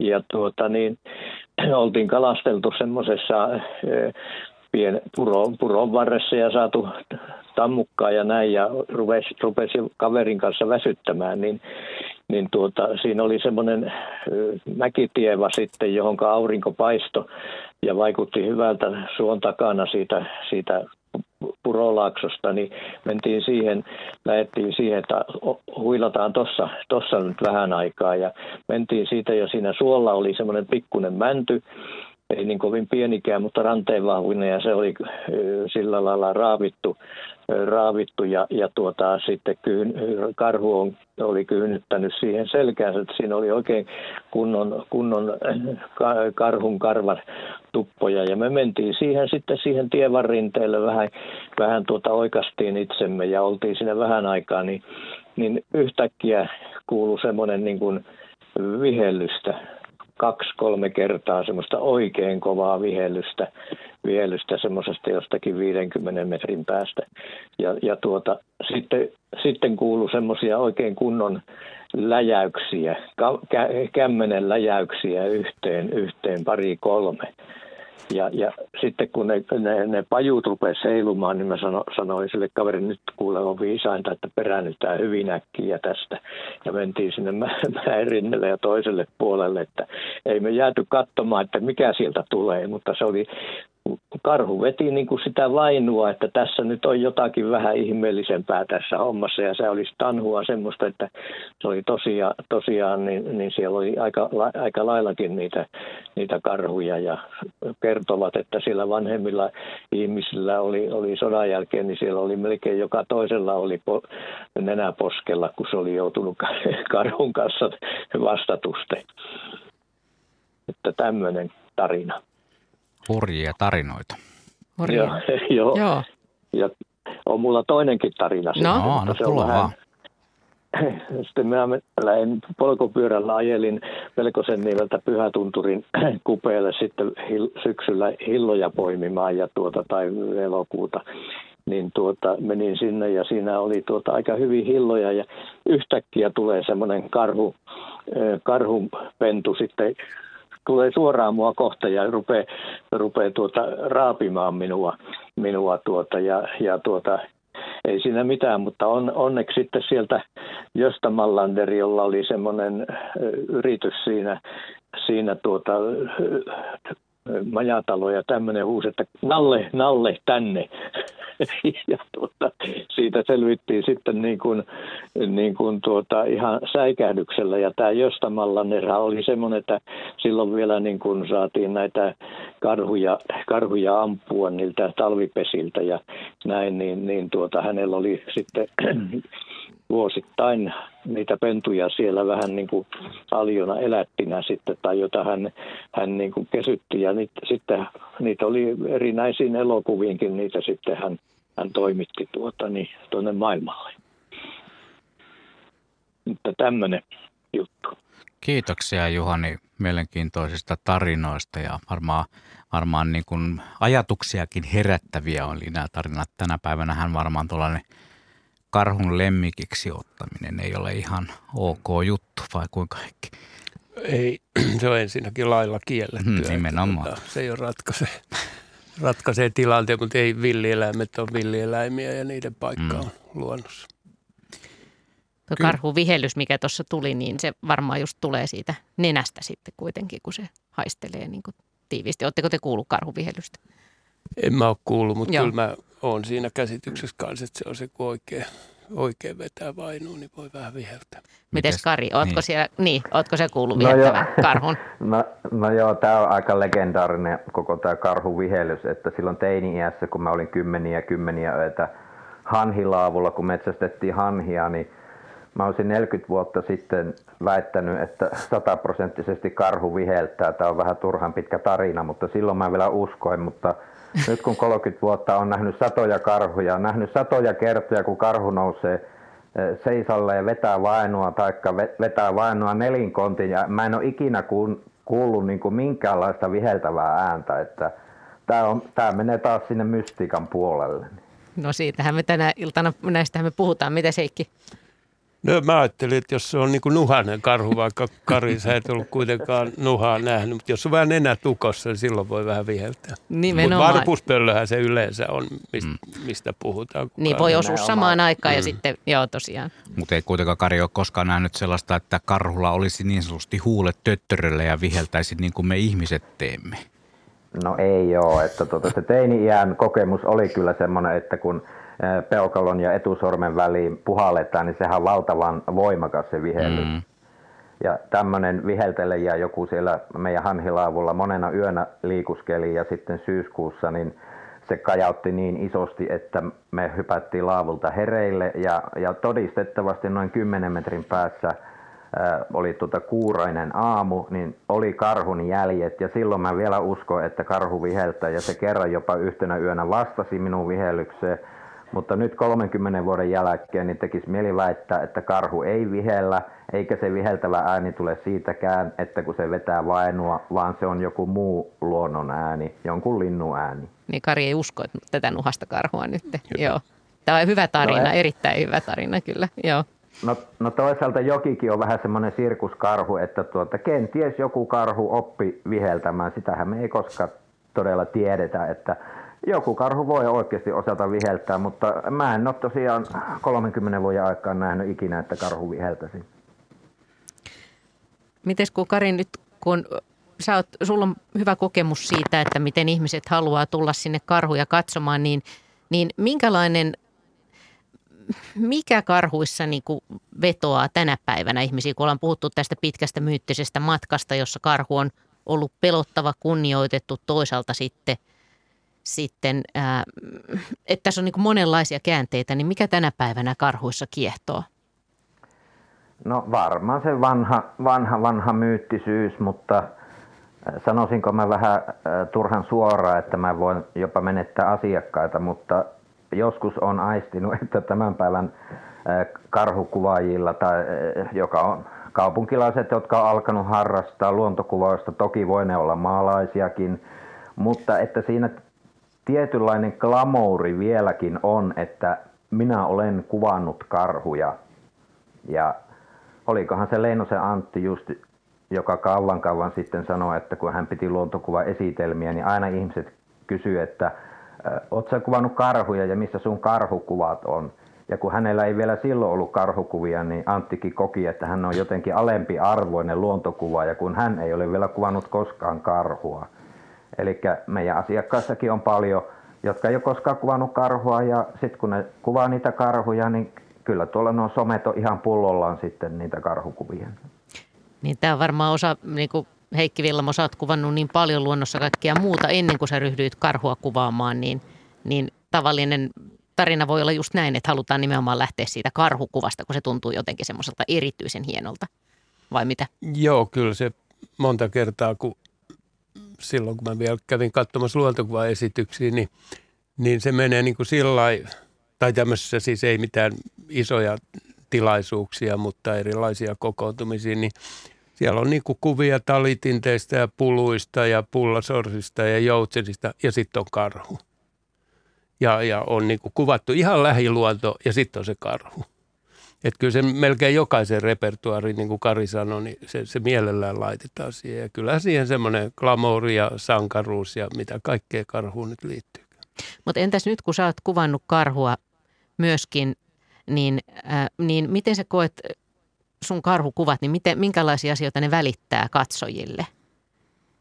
Oletko sä, oot sä saanut palautetta eri tavalla karhukuvista kuin muista kuvista? Onko se Joo, mähän saa pelkästään karhukuvista palautettu. Multa ost- ostetaan pelkästään karhukuvia ja koko myyttisessä matkassa ei puhuttu mistään muusta kuin karhusta. Siis mm. karhu kiinnostaa kaikkia. Ja, mutta kertoohan se jostain siitä, Totta että, karhu, että on edelleen ikään kuin tämä meidän matka myyttisten karhujen kanssa, se on edelleen, niillä on tämmöinen erikoispaikka meidän elämässä. Joo, ja sitten vielä niin kuin, kun ihmisillähän on niin sanotusti maalikoilla, niin on täysin tämmöinen sadunhohtoinen käsitys luontokuvaista, ikään kuin me oltaisiin jotain samaneita, jotka vaan kuljetaan tuolla metsässä, kas karhu napsia, ai ai kotka tuolla, otanpa kuva. Ja siis jengi tuli kysymään multa näyttelyssä monta kertaa, että miten sä oot voinut saada tuollaisia karhukuvia. Mä sanoin, mä menen Karin luo ja tota, istun kopissa ja karhut tulee mä kuva. Ai me luultiin, että sä oot, tai mä luulin, että sä oot kulkenut niin kuin metsässä ja niin. napsinut vaan näitä kuvia. Niinpä kuinkahan paljon niitä sellaisia niin sanotusti luomukarhukuvia onkaan tuolla ihmisten kovalevyillä. Ei Kyllä ne aika, aika moni ei on kuvattu ko- kojuissa. Niin joo, Jos joo, ei siis kaura, autos, autossa niin, satu näkymään. Ja kaurapeltojutut niin. ja Teo Suominen joskus aikoinaan kuvasi sen, siitä on kauan, kauan, kauan, kun se kuvasi kuumassa sattumalta, sai kaksi kuvaa. Ja nehän oli aivan sellaisia, että ei voitu uskoa, että joku on kuvannut karhun Suomessa. Hmm. Mutta silti hienon karhukuvan ottaminen ei se niin helppoa sitten ole. Ei se ole sitä ja tietysti niin kuin tuossa jo äsken tuli todistettua se, että kyllä se sitten kruunaa ikään kuin sen tekee sen valokuvaajan, luontokuvaajan kruunun henkilölle. Me otetaan nyt tähän kohtaan muuten Timo mukaan lähetykseen. Terve Timo. No terve. No niin, kummasta sä soittelet, Helsingistä vai Pohjois-Karjalasta? Nyt soita Helsingistä. Mm.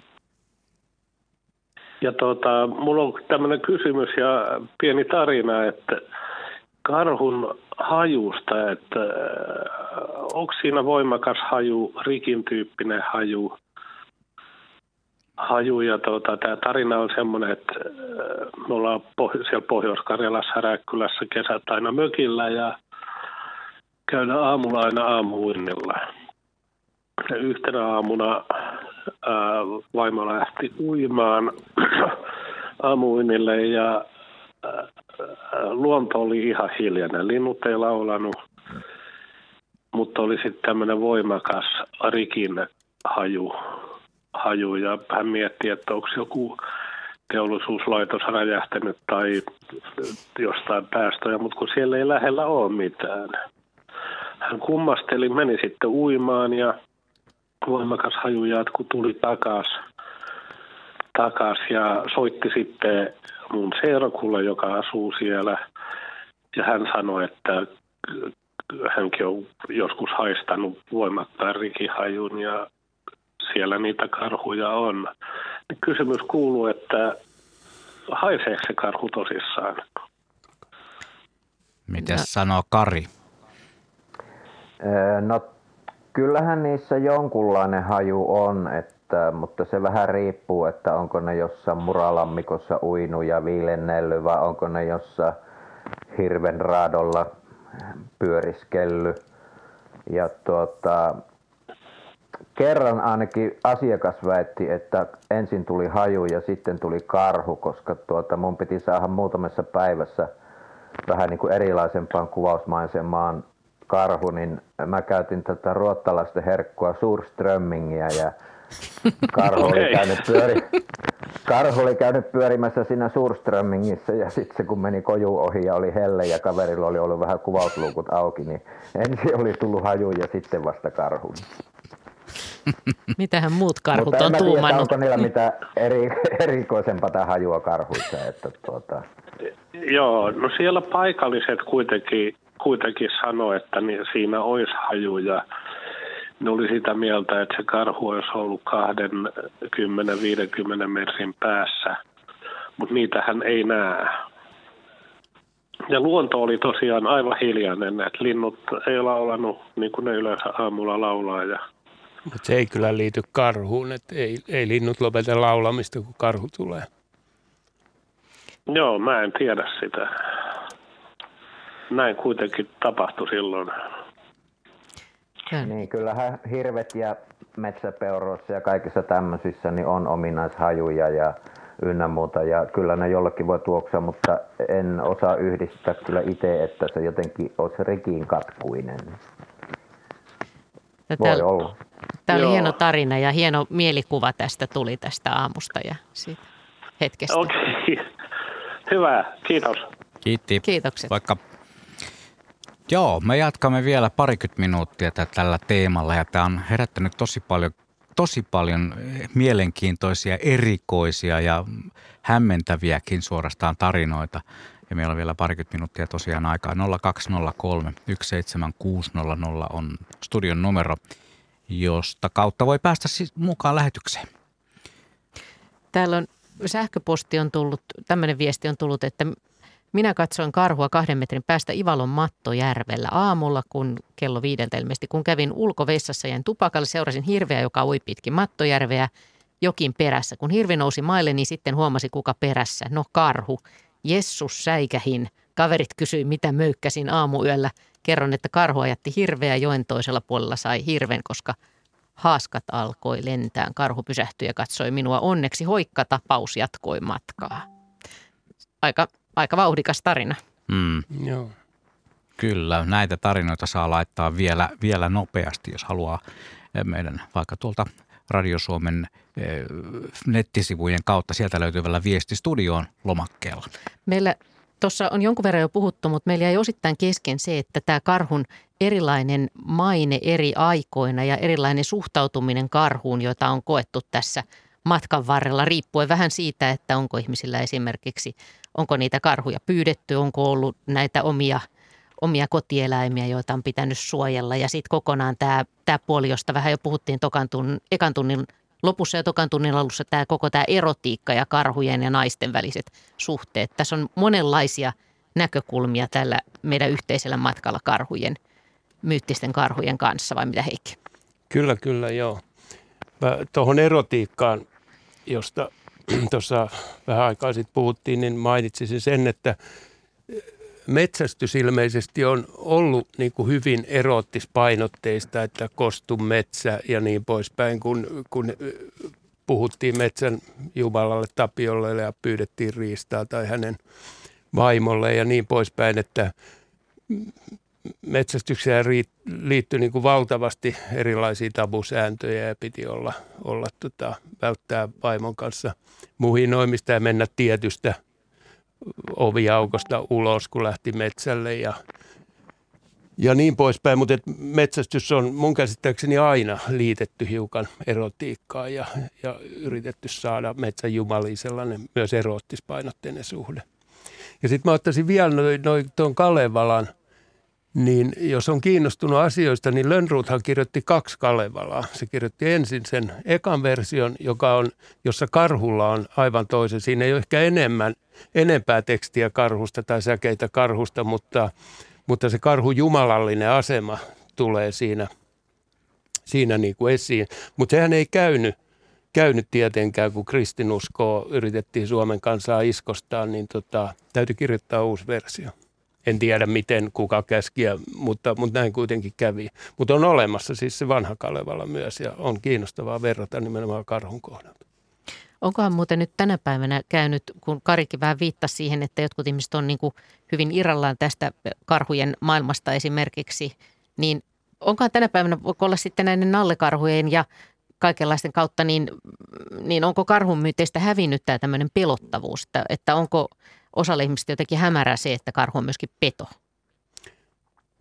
Ehkä ja sitten toisaalta taas on tullut niin kuin siihen sellainen, kun me irtaudutaan luonnosta kaikin tavoin niin ajatuksen tasolla kuin käytännössäkin, niin, tota, niin ei ole kerta kaikkiaan mitään suhdetta. Ja, ja mun mielestä on aivan selvää, että karhuun on aina liittynyt pelko, oltiin me kuinka harmonisesti luonnon kanssa tekemisissä tai ei tai eletty luonnon kanssa harmoniassa, niin totta kai karhu piti pelätä. Se oli valtava iso petoeläin, joka yhdellä käpällä lyönnillä surmasi ihmisen. Että se on selvä. Meillä on seuraava soittaja, mutta miten Kari Kemppa, niin siellä oletko kokenut sitä, että karhu, karhu olisi jotenkin muuttunut tämmöiseksi disnimäiseksi, jotenkin täysin vaarattomaksi nallekarhuksi joidenkin ihmisten mielissä? No en oikeastaan allekirjoittaisi sitä Joo. ihan noinkaan, että päinvastoin mä oon hämmästellyt, että miten syvässä suomalaisissa on vieläkin niin kuin karhupelko. Että tuota, suuri osahan meidän asiakkaista on kuvaajia, mutta paljon on myös tämmöisiä karhun katselijoita, jotka haluaa vaan niin kuin nähdä ja kokea sen karhun. Niin tuota, kun mennään kojulle, niin, niin, niin jos siellä nyt sattuu ja karhu vilahtamaan, niin tuota, kyllä yleensä ihmiset vielä vähän niin kuin kammoksuu ja, ja pelkää niin kuin karhua. Ja varsinkin mitä niin kuin, ihmiset, jotka ei edes ole koskaan nähnyt karhua, eikä ne uskalla tulla edes kahtomaankaan, mutta ne kertoo, että esimerkiksi elokuisena pimeänä yönä, niin kun he menee kesämökillä ulkohuussiin, niin pitää koira olla mukana räksyttämässä siinä, että kun ei tiedä, että sillä saattaa vaikka karhu olla. Hmm.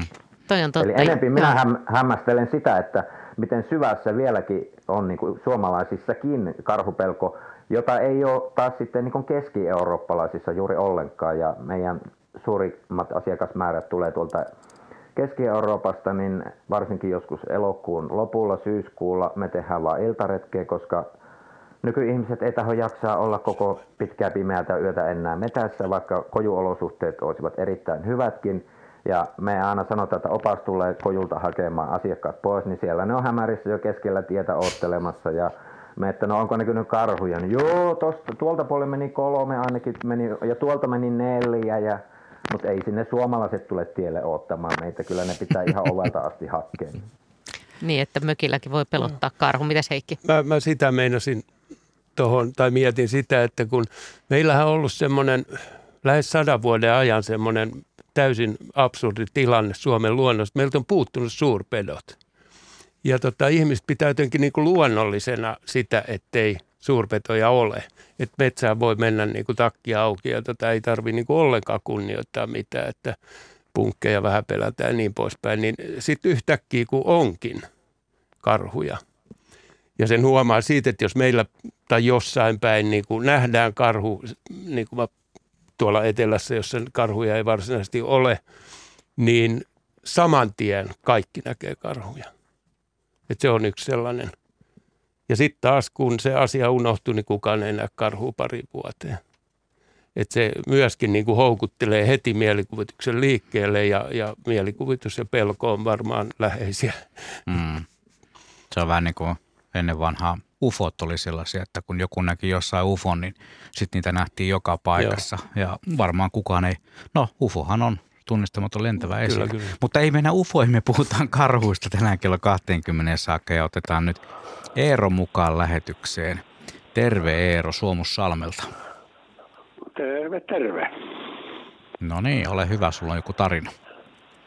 No, minä tuossa yritin miettiä, että, miettiä, että mitä minä erikoisinta kertoisin. Mä olen nimittäin tuota 30 vuotta katsellut karhuja. Semmoinen tuhatkunta ilta on istunut tuolla kojulla. Me järjestetään karhun savareita, mutta Yksi erikoinen luonteenpiirre tuli tuossa mieleen, että pari kertaa on sattunut semmoinen, että siinä on tullut tuota, eh, loukkaantunut karhu.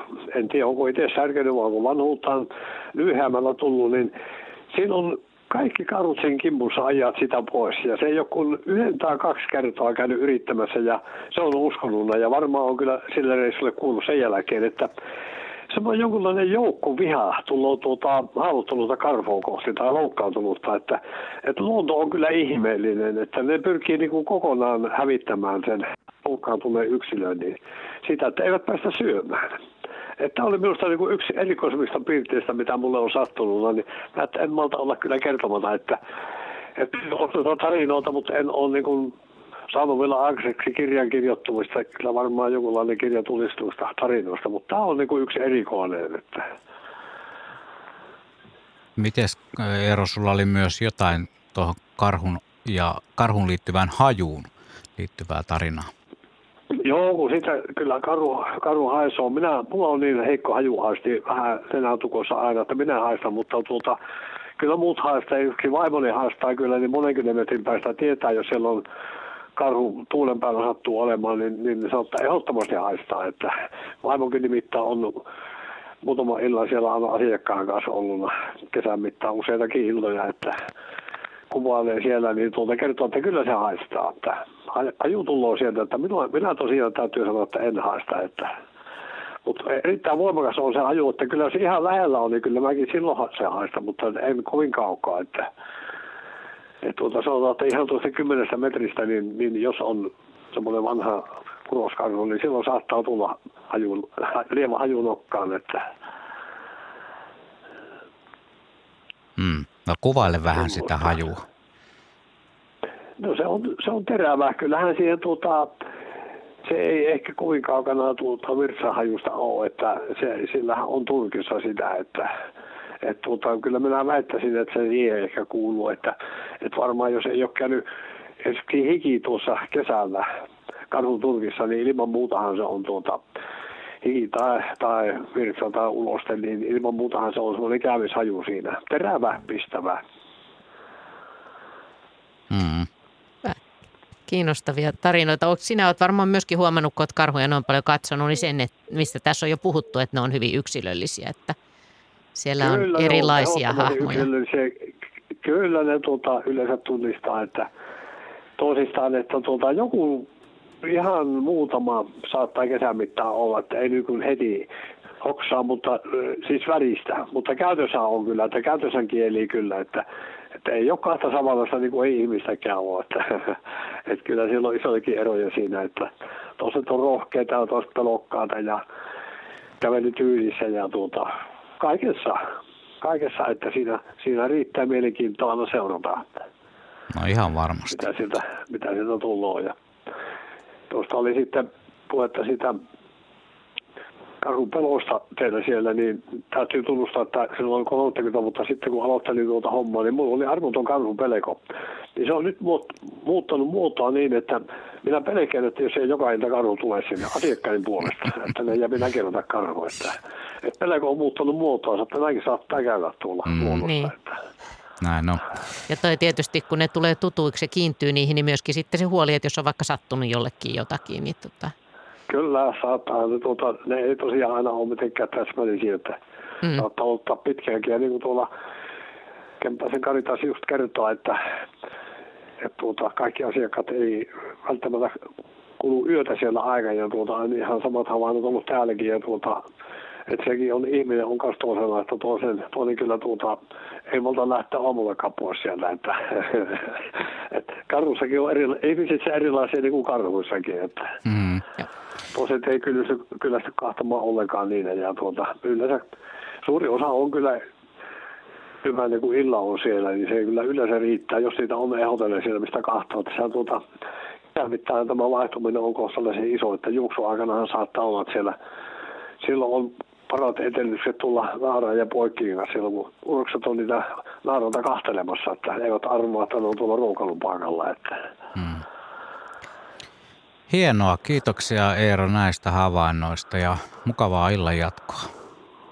Joo, kiitos teille. Moikka. moikka. Joo. Tuo karhun pelko, se on kyllä mielenkiintoinen asia. Ka- joko se Kari ehti tota karhupelkoa yhtään kommentoida? Pelkäätkö sinä samaa kuin Eero, että, että ei karhu tulekaan? No kahdeksan vuoden aikana niin tuota, meillä on ollut kaksi tyhjää yötä, mutta kyllä se tuossa toukokuun lopussa kesäkuussa niin yrittäjällä tietysti on vähän semmoinen pieni pelko, että josko ei tulekaan, mutta, mutta lähes sata varmasti on toistaiseksi tullut. No entäs näin keväällä, niin onko sulla semmoinen, kun oot, tunnistat niitä yksilöllisesti, että tuntuuko niinku surulliselta, jos joku karhu ei tuukkaa enää, jos se on jostain syystä ei sitten ole enää elossa tai näin? Et, et, No ei oikeastaan omalla kohdalla vielä ole käynyt silleensä, että tuota, mutta just nämä jokipandat, rapuli, italokumppanit, ne alkaa olla tuossa 6-17-vuotiaita, että kyllähän se joka kevät, niin sitten jos joku tuleekin vähän myöhempään, niin sitä rupeaa jo vähän kaipailemaan ja kyllähän siinä ilo ja riemu on katossa, kun huomaa, että jokipoika on siltikin vielä hengissä ja sieltähän se tallustelee. Mm. sähköposti on, viesti on tullut. Kari Vaaralahti kommentoi, että karhu ei maastossa juuri koskaan haise juuri millekään. Sehän kulkee vesireittiä pitkiä pesee tassunsakin silloin tällöin. Koirakaan ei tahdo löytää karhun hajua sen jälkeen, kun aurinko on noussut ja maasto kuivunut. Ilves sen sijaan tuoksuu melko voimakkaasti, samoin hirviä molemmat ihminen pystyy haistamaan maastossa. Tämmöinen kommentti. Mites Heikki Villamo karhukuvaajana, niin tota, ää, minkälaisia karhukuvia kohti, tai mitä sä haluaisit karhukuvissa ehdot, ehdottomasti saada talteen? Ai vielä. Siis, no vielä, Mm. esimerkiksi no, mä vielä. en enää kuvaa karhua. Ai niin, sä, niin, mutta eikö sulla aina se, että sä aina sanot, että sä et Joo, kuvaa joo. karhua, ja sitten Kyllä, kuitenkin. No niin. No tota, en mä nyt niitä osaa sillä tavalla yksilöidä, mutta, mutta tota, kyllä ne niin kuin liittyy sellaisiin tunnelmiin ja no niin, en mä niitä osaa kuvailla, mutta mm. mä haluaisin, että mun kuvat viestistä, että katsojan kokemus olisi sellainen, niin kuin, että se olisi salaisuuden äärellä. Että mä, en mä nyt sano, että mä inhoon karhukuvia, jossa karhu seisoo päivän paisteessa niin kuin ruudun täydeltä, mutta en mä nyt niistä kauheasti tykkääkään. Se on mun mielestä pikkusen sellaista karhun – tai sanotaan näitä juuri sen takia, että karhu niin paljon kuvataan, niin karhu on vähän trivialisoitunut. Ja, ja se salaisuus, mikä karhussa ehdottomasti on, niin se, se on niin kuin katoamassa. Että sitä mä haluaisin herätellä henkiin, sanotaan näin. Mm. Mm. Sun, sun kuvissa aika paljon, niissä on valoa, mutta niissä on myös paljon niin kuin semmoista varjoa mukana myöskin karhukuvissa. Näkyy vain osa ja se on osa niin kuin semmoista jotain salaisuutta ja metsävoimaa tai jotain sellaista. Joo, pieni valo tumman keskellä on tehokkaampi kuin paljon valoa. Se on mun mottoni. Niin ja se ajatus on myös toi niin kuin tavallaan, että, että, esillä, että, että niin kuin sanoitkin, että se, että se karhun tavallaan voima ja arvo olisi siinä paremmin mm, läsnä. Mm, mm. Niin mä kuvan ylipäätäänkin eläimiä, mä otan mielellään niin kuin henkilökuvia, niistä muotokuvia, ei mitään lajikuvia, vaan muotokuvia, siis ihan tämmöisellä passikuvan rajauksella rintakuvia. Mutta sitten jos mä en ota niitä, niin sitten mä haluan, että se on niin kuin kotonaan siellä metsän keskellä tai minkä keskellä se nyt sitten onkaan. Niin vaikka hämäräeläimenä siellä hämärässä. Nimenomaan. Miten Kari, kun olet varmasti urasi aikana nähnyt kymmeniä, satoja, jos ei tuhansia kuvaajia, niin minkälaisia kuvia ne sinun asiakkaat sieltä hakevat kojustasi? Onko, onko myyttisyys mukana vai onko se vaan se, että kun saa sen oman karhukuvan? No ehkä se suurin osa on semmoisia kuvaajia, jotka, äh, miten se nyt kauniisti sanoisi, ei oikein niin kuin ymmärretä edes luontokuvauksestakaan, että kysytään jopa minkälaista linssiä minun pitää käyttää, minkälaista polttoväliä, tai just äh, tuli tuossa vaan mieleen, että jotkut äh, hollantilaiset, jotka on tulppaanipeltoja paljon nähneet, niin kun ne vie metsäpaikalle kuvaamaan, niin ne valittaa, että kun siellä on puita. Et tuota, meitä kuva, kuvaajia on, on niin kuin kaikenlaisia ja, ja, ja varsinkin kun ihminen, jos, se, jos sillä ei ole niin kuin luontokokemusta eikä luontotietoutta ynnä muuta, niin se ottaa sitä peruspotrettia, mutta onneksi hän on siihen tyytyväinen, mutta mm. jos ei tunne lajia niin kuin ja, ja, ja elintapoja, elinpiirejä ja niin poispäin, niin vaikkei siinä on asiakkaan tota, sitten jotakin toivota esittää. Totta kai on myös semmoisiakin asiakkaita, että he sanoo, että he kuvaa vain ja ainoastaan myötävaloon. Minä käytän 300 millistä linssiä. Kohde pitää olla 30 metriä kojuusta ja taustametsä pitää olla 67 metriä kohteen takana. Minulla on vain ja ainoastaan tällainen tyyli ottaa kuvia. Mm. Niin siinä kun sitten viikon kaksi järjestelet, että hän saa sellaisen kuvan, niin tuota, Siinä se on sitä. Tätä yr, yr, siinä on yrittäjäelämää. Ja siitä on myyttisyys kaukana, mutta... Mutta voihan, no, se olla, voihan se olla parhaimmillaan jonkin matkan alku, josta kyllä, sitten kyllä. Jää, jää, se, jää se sykähdys. Tämä Virpi on kommentoinut, joka laittoi niitä jalanjälkikuvia niin, että olen joskus miettinyt, että kaikkia, joita karhut erityisesti kiinnostavat, yhdistää jokin selittämätön liekö karhun klaanilaisuus jonkinlainen toveruus sitä kohtaan. Tai sitten se on viehtymys tarinoiden voimaan. Tämän talven pakkasilla nukuin yöni karhun taljalla lämmintä oli näin Virpi kommentoi. Tässä alkaa olla mm-hmm. luonto Suomen myyttinen karhuilta. Kyllä hienoja tarinoita on illan aikana kuultu ja, ja tuota, studiojoukkuekin on ehkä jotain saanut lisää, ikään kuin lisää myyttisyyttä, lisää energiaa karhuteeman ympäriltä. Ja koko Uskoaksi. asia, niin kuin tietenkin, niin koko aihetta ei tietenkään saatu ei. katettua niin kuin asiaan kuuluu, niin paljon jää, paljon jää epäselväksi ja salaperäisyyden varjoon. Kuten myyteissä aina. Se on juuri niin. Kiitoksia Heikki Villamo ja Kari Kemppainen. Kari siellä Kuhmossa